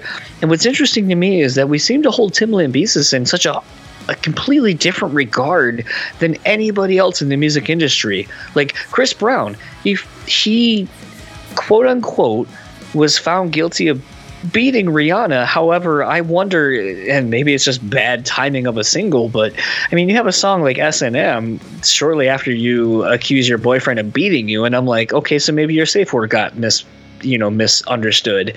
Uh, so he beat you and you had the wrong safe word. Uh, but regardless of all that it's like chris brown has come back from all of that and seemingly for the better. Like he still has a big career. He's putting out top 10 singles selling out you know decent sized arenas and so forth Yet here we are talking about Tim Lambesis, and he's out of jail. And people, there's, I don't know if any of you have seen the Wikipedia page was just changed and said like Daniel Davidson, formerly of uh, Underoath and X Every Time I Die, is now the new drummer, and a few other people have now been announced as the new band. But to me, it's like if honestly, if if As Dying were to continue as Tim Lambesis and other people, honestly, I'm probably gonna go check it out because I love the back catalog and the discography because it happened after everything had been put out. And I don't know that I'm. I don't know if I'm the minor- minority on that or if I'm the majority of that thinking. But I'm interested in talking about that because I think that's such a bigger. Honestly, I think it's a bigger thing we're dealing with now in our our music between pop culture and so forth. And I think Tim really was the beginning kind of of that. Well, let me get to where I was going. As Get far there. as far as not knowing someone, you know, and like I said, I think that a lot of the reasons why that Tim had for wanting to kill his wife are sadly relatable in the sense that like I have a friend right now who's got full custody of her children That's Joe. when the father, who is like one of my best friends of all time, like no question, she has accused him of something, and now he has to bear the weight of that. And there's nothing that he can feel other than rage, other than being upset. Like this is, goes back to the whole children thing. So like, I think that Tim's reasoning for how he got there is relatable to a lot of men right now. Like I get where he's coming from as far as the rage comes from. I get it. I totally get it. And you know, it's weird is the situation that I'm talking about took place after Tim. So my my opinion on it has changed a bit from what it was prior. Because it's one of those things where we live in a day and age, unfortunately, where you can be accused of something and unfortunately, it's not like a due process type of thing. If you're accused of something, you're guilty. Unless you can be proven beyond a shadow of a doubt that you're innocent. But, like, how hard is it to prove that something didn't happen? You know? And so, like, that's what we're going into with this is that she says, I'm taking your kids away. You were not a good influence. She she said that um, Tim's wife, I'm saying, uh, said that he was neglectful of the children. At one point, they were like swimming in a pool, and he was so tired that like he fell asleep while he was supervising his children in the pool, and that that put the children in danger, and all that stuff. And so, you know, whenever he sends an email like he sent her saying, I've moved on, I'm not a Christian anymore, I no longer believe in God, and I'm gonna start this relationship with this other woman, I can see kind of how the maternal instinct in his wife kicked in and said, Well, I need to do what's best for me and my kids. And the best thing to do is to t- separate myself from Tim. Because now I can't predict him because he doesn't follow the same worldview that I vo- uh, that I follow. And so I understand Tim's frustration. I understand Megan's frustration. I understand it from both sides of the coin. But where it gets weird is whenever he's talking to his gym buddies and he's saying, My life would be much easier if Megan wasn't around anymore. And that that's the part that I have trouble with because I again I, I want to say that I'm giving this a fair shake. I'm saying I understand where Tim's coming from. I understand where Megan's coming from. But what I don't understand is how we get to murder. You know, and that that's the part that's what separates us from being animals. And I think, you know, again, Tim's on a lot of steroids and they're going to cause him to believe something that may not necessarily be true. He might think that she is being unfair to him when maybe she's not. I don't know. I don't know the full extent of that situation because I don't know them personally. But I have seen situations in my own personal life that have been very similar to that. So again, whenever I say I understand where Tim's coming from, I totally do. But there's a flip side to that. Let's just say the guy that Tim contacted wasn't an undercover police officer. Let's say he did it. Let's say somebody went, they killed his wife, and he got away with it. Can you imagine? Again, because at the time, Lay Dying was still a band that was supported by the Christian community. Can you imagine if his wife had been tragically killed by somebody, you know, just a random act of violence, a home intruder? Can you imagine, like, because he, he had said that he wanted to set up an alibi for himself and that he would have the kids the night that that happened and he gave gate codes and he you know all that stuff. And again this is very cold and calculating not representative of a totally off track roid rage type of thing. When you have roid rage you get pissed off and you beat your wife half to death and then she puts a restraining order on you because you can't be trusted this was calculated this is something that he thought that he could actually get away with. And imagine if he had. Can you imagine the amount of support that would have been thrown Tim's way in the way of money, in the way of prayers, in the way of, of support? Like all the Christians out there would have been like, oh my God, I can't believe you and your children are having to deal with this tragedy. Like, can you imagine like how disgusting that would be? that everybody is supporting Tim and they're being with Tim in his time of need. But like he knows personally that it's all bullshit. Like he knows that he had something to do with it. So it's one of those situations where it's like, how would he have reacted to that? Would he have accepted the thoughts, accepted the prayers? Oh my God, that's a fucking trope, right? But like, would he have, you know, gone along with it? Because as far as I know, that's the plan. The plan is she's going to die. People are going to pour out their undying support. And again, let's talk about the powerless rise. Do you think that no shit. Let's talk about Awakened. Okay. The can you imagine like that record probably didn't do as well as their prior two or three releases? So can you imagine what the album sale boom would have been after this tragedy happened? Can you imagine? So, like, Tim had nothing but profit to make from this situation. And this is coming from the place of somebody that knows and feels like it is kind of understandable how he arrived where he arrived mentally. Like, I get it from a purely philosophical perspective. But that was the plan. He was going to get away with it. He was going to get support, probably a boost in album sales. He would have probably gotten cash donations from people that just wanted to make sure he was doing okay, that he was doing okay with his kids and everything. And he would have gotten away with it scot free. But that's not what happened, is it? um, do you want to interject, John? You you look like you're about to just die. I just want to make sure no one else has anything to say on this. On this, Okay. Well, I've trained these guys really well not to say anything when I'm going off like this.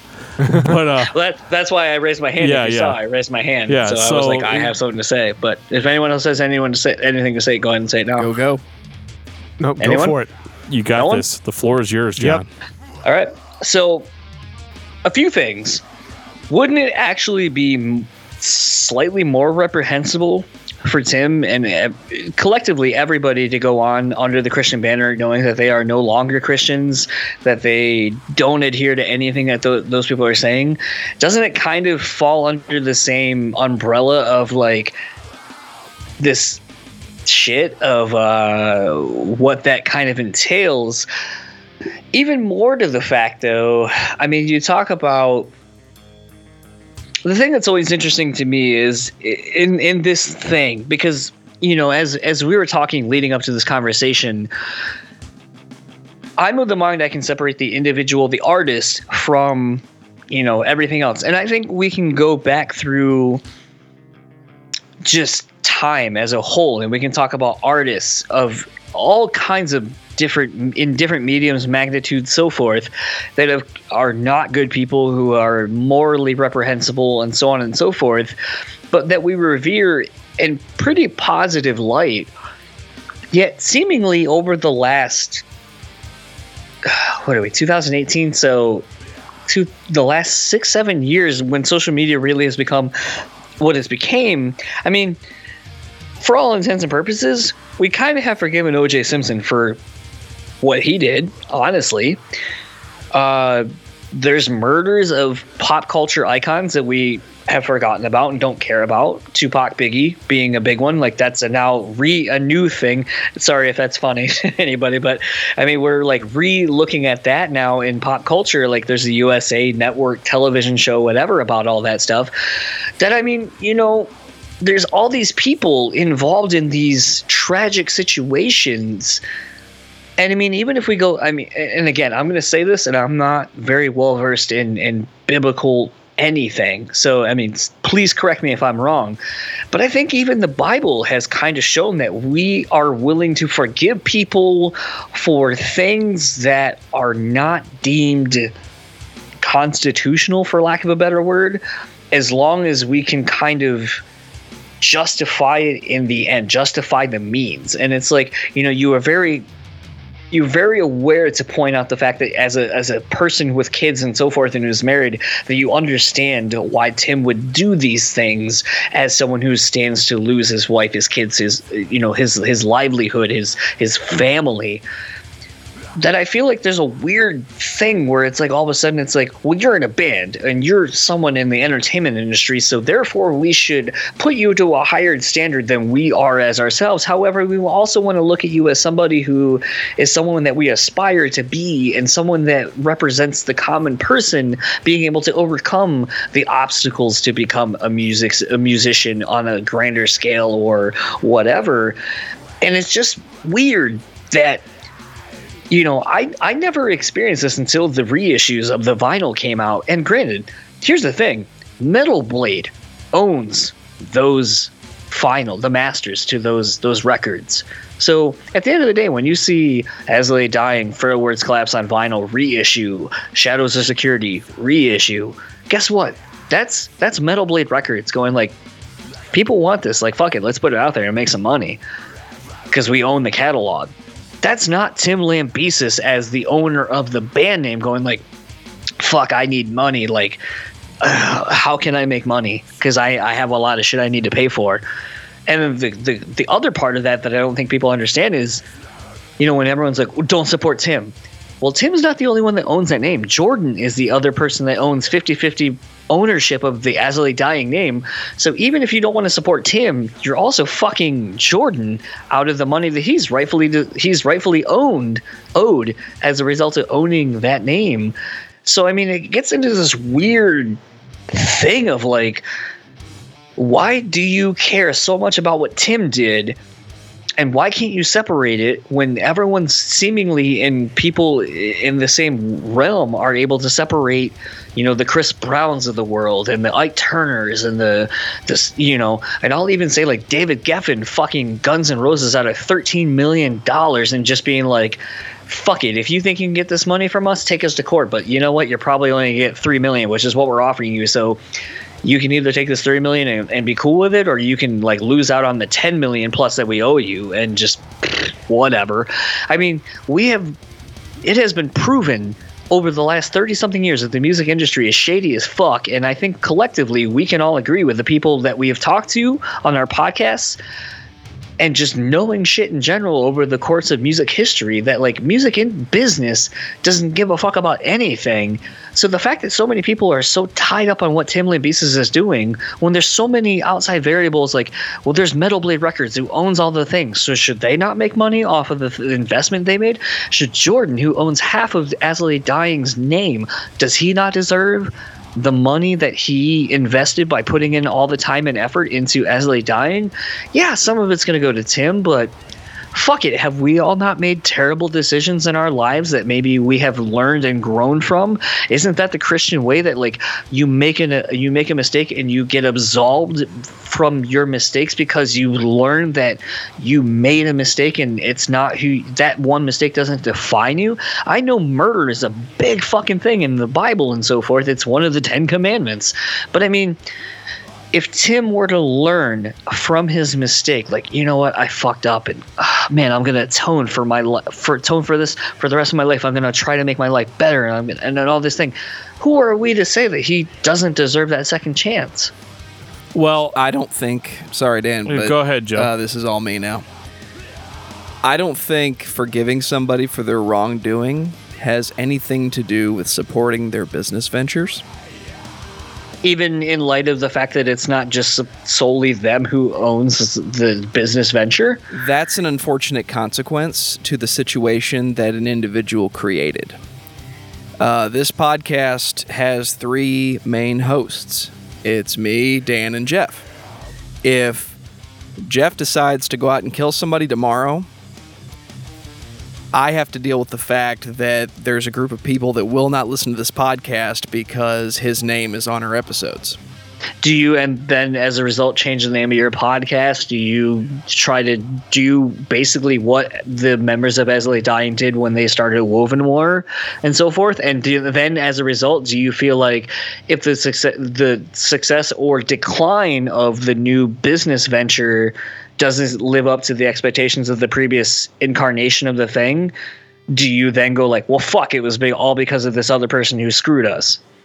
No, because those are, again, two consequences of a situation created by an individual. The smart business decision is distance yourself from the tarnished business.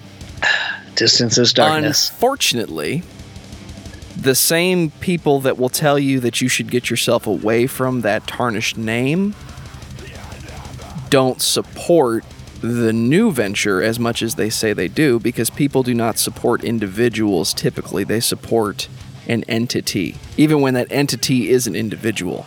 I know people that buy panic at the disco records even though it's just one guy.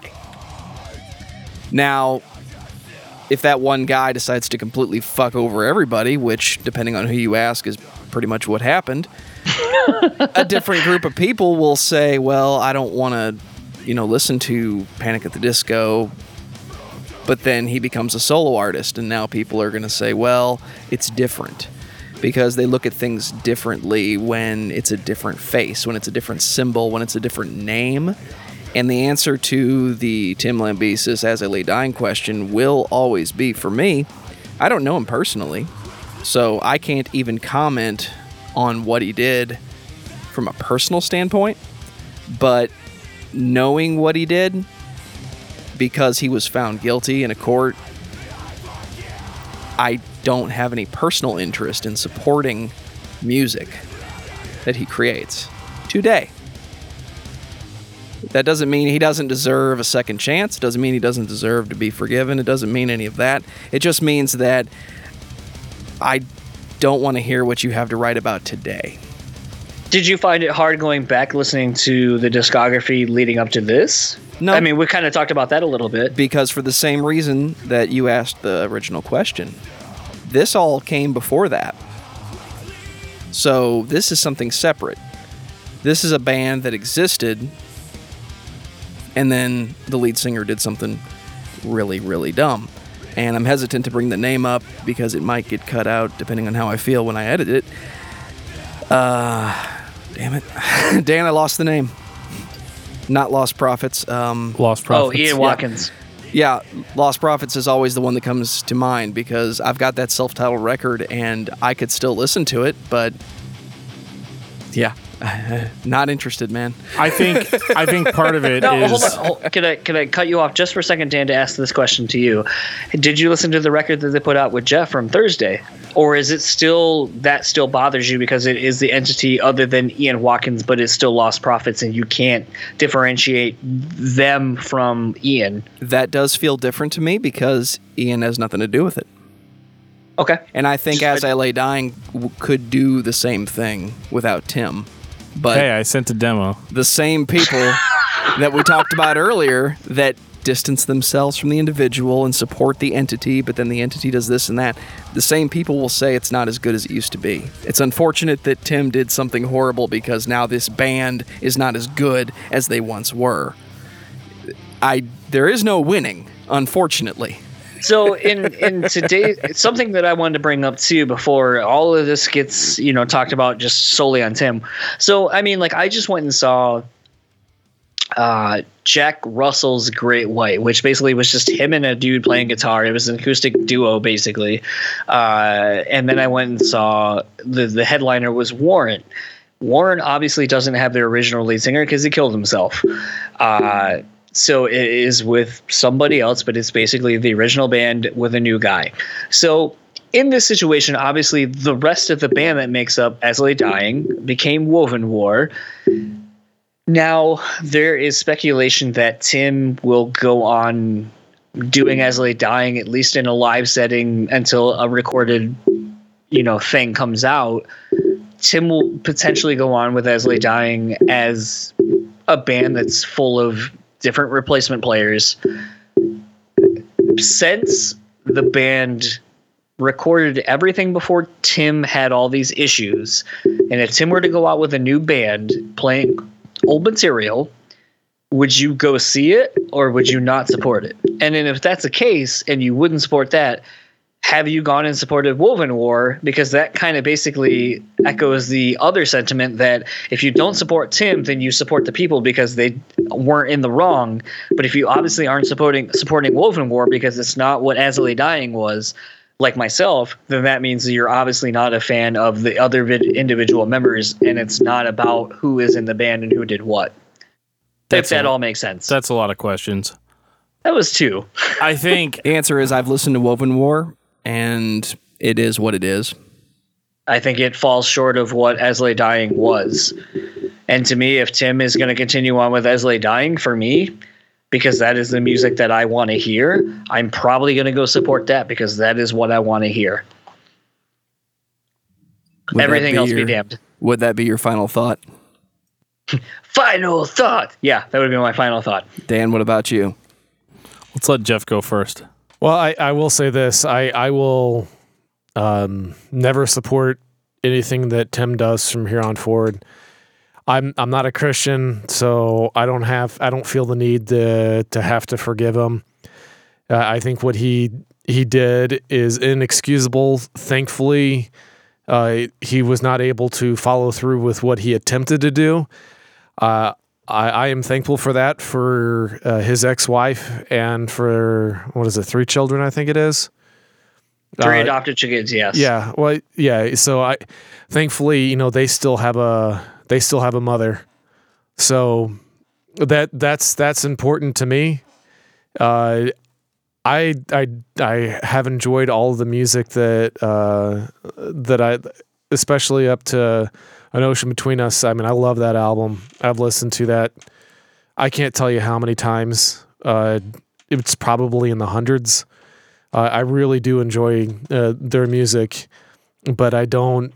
It, it, I I have a hard time supporting the individual, one of the individuals that is behind the music. Uh, it makes it where it, it I have a diff- it, blurs the line, and I have a difficulty separating the two.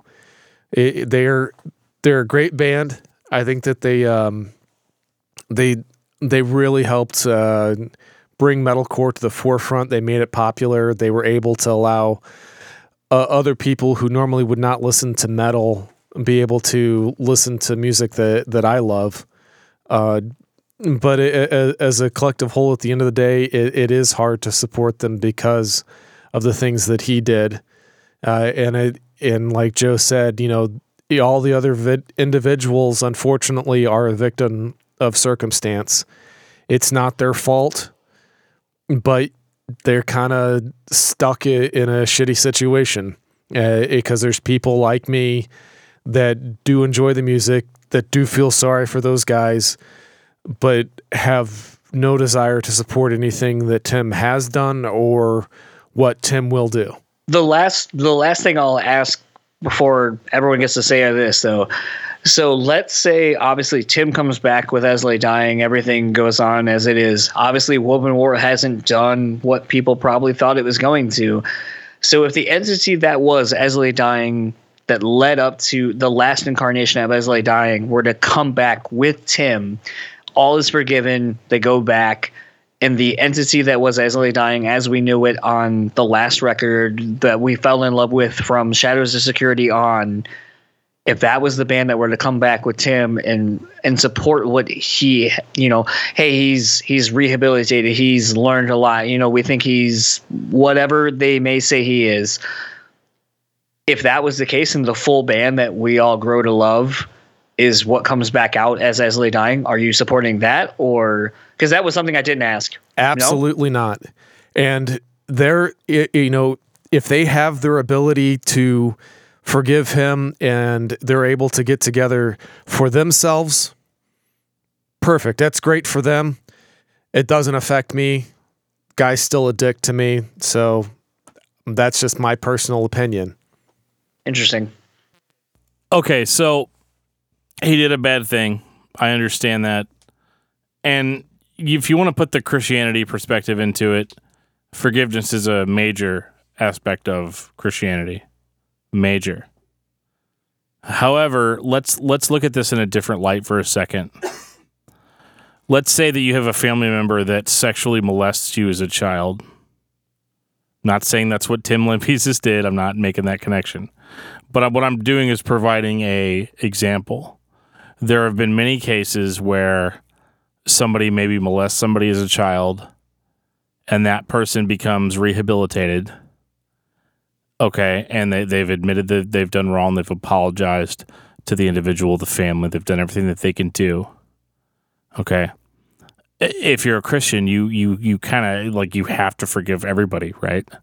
Like that's a, that's a big thing. You have to forgive everybody, no matter how heinous or no matter how horrible it is. However, you also have to approach that person from here on out with an air of caution because you don't know how rehabilitated they are. You don't know if they're going to hurt you again. You have what they say. And I don't know Tim Lambesis personally. And even as far as the even as far as the trial and the murder of his wife and everything, I don't necessarily think that it's my place to forgive Tim for a situation that I had nothing to do with. Okay. It's not my place to forgive Tim because, oh my God, he's a fucking rock star that I admired, you know, all that. It's not my place. But I guess, you know, like credit to what you're saying, this is all 100% subjective to who you are as a person. And I have to admit that ever since 2016, the world hasn't made sense to me like it did before. Because I would have assumed that everybody would have taken the same stance that Jeff took on Tim Lambesis. However, we have individuals in power that have done heinous things and there's a lot of people that are willing to quote unquote forgive and sweep a lot of the shit under the rug. But it's stuff that like personally I'm not okay with. So I think with Tim Lambesis it's the same thing. I I don't think that I could stomach going and seeing as LA dying with Tim because they're because yes, maybe it's all forgiven, maybe it's all okay. As a question, as a testament to what you said about like, what if they came back with the Shadows lineup, and it was with Tim, and it was all good, and they said he's rehabilitated. Yes, I have to forgive him for that, but it's not necessarily my mission to forget what happened. So I think anything that happens with Tim Lambesis from here on out is um, kind of needed to be needs to be taken with an air of caution And I think it's also one of those things where if you read interviews with Tim Lambesis, I read everything from the from from when this when this issue broke all the way till now, all the way until his release from prison. I read his recent blog entry. I read all of it. Yet there still seems to be this tendency by Tim to take what happened and spin it in such a way that it's someone else's fault and that it's not Tim Lambesis' fault. We have not received that public apology.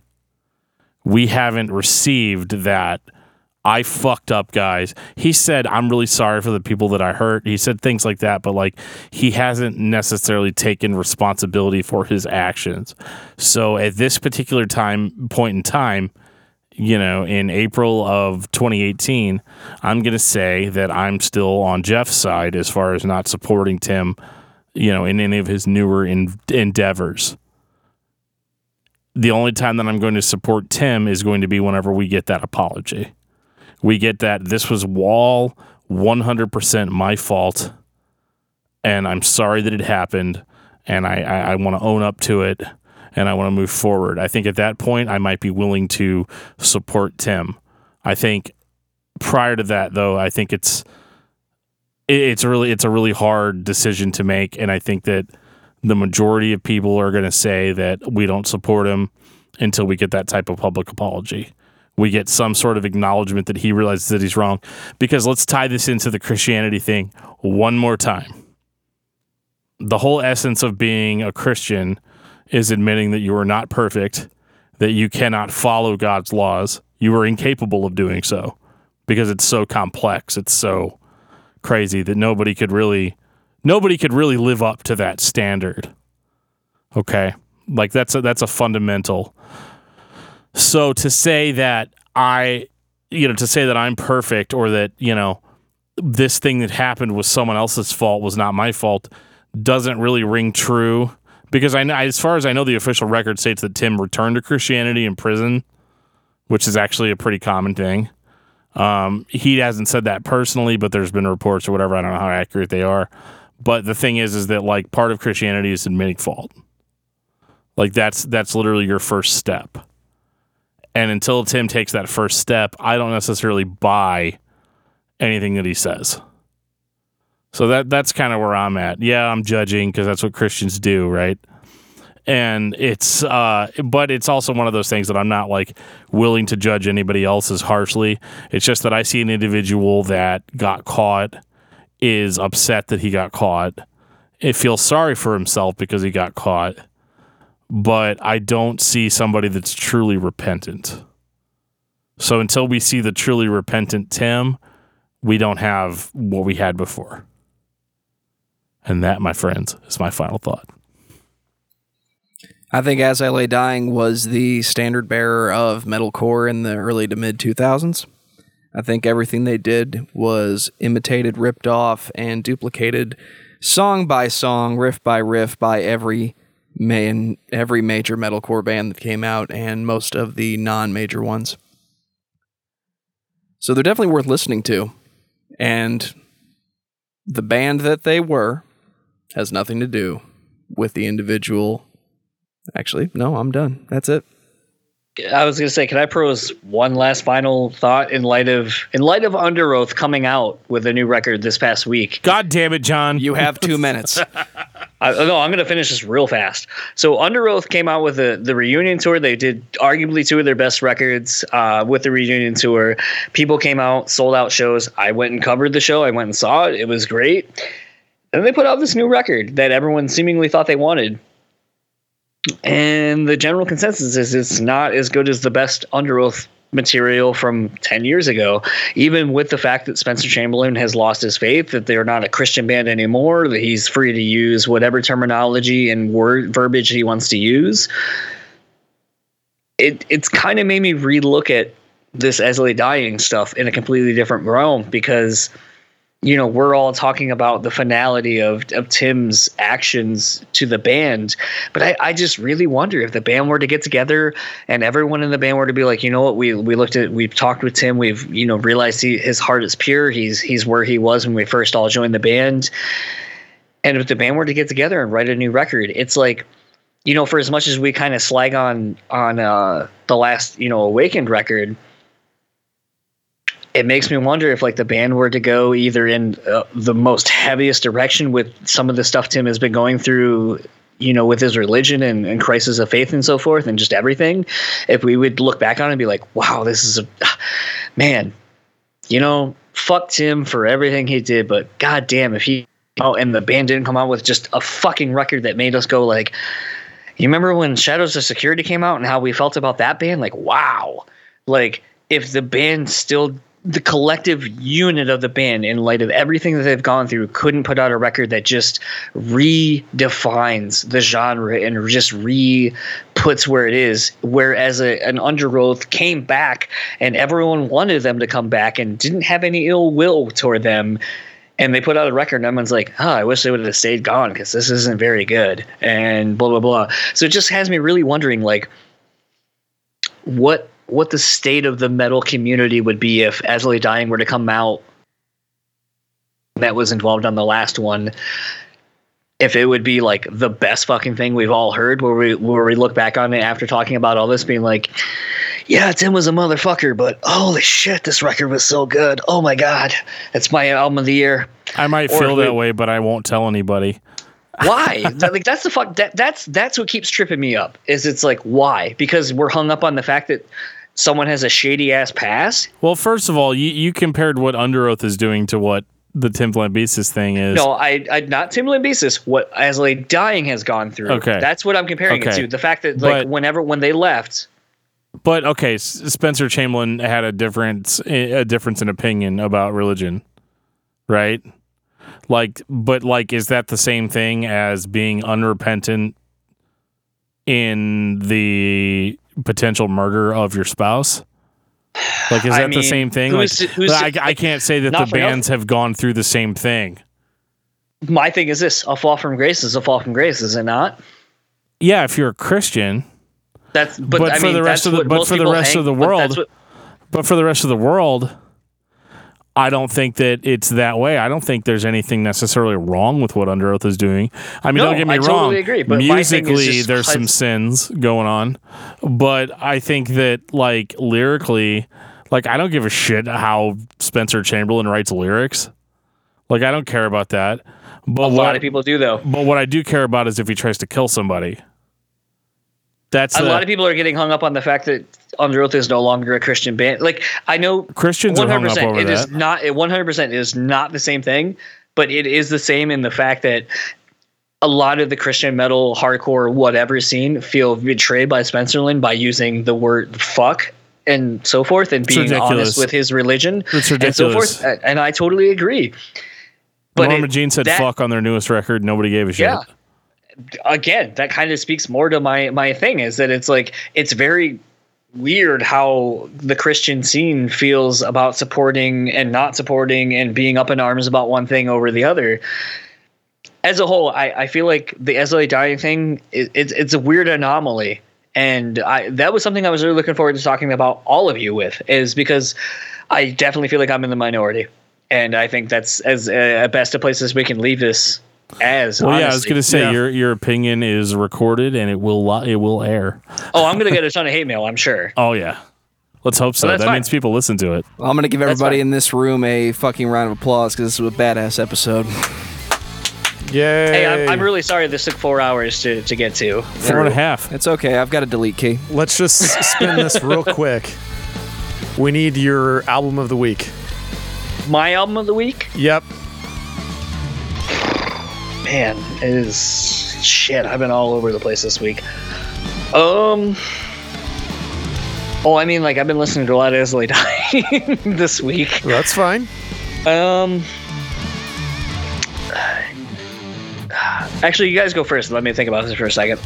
All right. Since I brought it up, I'll go first. Okay. I'm going Napalm Death, Apex Predator, Easy Meat. I knew Dan would like that one. Uh, mine has been uh, Human Comedy by Unteachers. oh, very good. What? Oh, what is that? I'll, I'll send you a message later. Yeah, it's good Okay. stuff. Like not Okay. tonight because it's really fucking late, but tomorrow. Okay. Well, John brought up cover records and how awesome they are, so Power Man 5000 copy clones and replicants. Fuck, you guys are on to me already. Yeah, we Oh, don't yeah. waste any time. Dude, if it's an As I Lay Dying record, it's fine.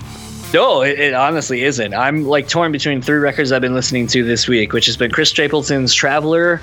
Uh, I've been listening back through This Is Hell, uh, discography, but I would say the most recent one I've been listening to is uh, actually not This Is Hell, but I uh, the new. Um, Fuck, what do they call that? Light the Torch. The Light the Torch revival record. Oh, yeah, Um, yeah, okay. because I talked to Scuzz, uh, their new drummer, and uh, I've been in a weird Deftones funk, so I've been listening to Diamond Eyes a ton lately. Nice. So those are my three. So any of those three you want to edit to be my only one, I'm fine with. we'll take all three. That's fine. And on that note, this has been episode 62 of Discography Discussion. Thank you for listening. You can like us on Facebook and follow us on Twitter at Discuss Metal. Subscribe to our podcast everywhere you listen to podcasts, including Google Play, iTunes, and Stitcher. Visit DiscussMetal.com for all things discography discussion, and please send questions and comments to Dan and Joe Show at gmail.com. If you are not a patron, you can become one at patreon.com forward slash discuss metal. We have some sweet perks. $1 will get you access to the discography discussion patrons feed. We've got album reviews and other special podcasts that come up there every week. John's Untitled Podcast can be found on Facebook and on Twitter, and I believe SoundCloud. Is that correct? uh, yeah, you can find me on Facebook, Instagram, and YouTube at John's Untitled Podcast. Uh, you can find me on Twitter at John's Untitled Pod and Gmail at John's Untitled Pod at gmail.com. So if you want to tell me that I was wrong with anything I said tonight about As I Lay Dying, please do, and I will tell you you're a fucking hypocrite. Oh, good. I'm on that. And send I, you a wanna- I just also 40-page want to say bulletin. Dan actually sent me a message saying that fuck this was long. yep.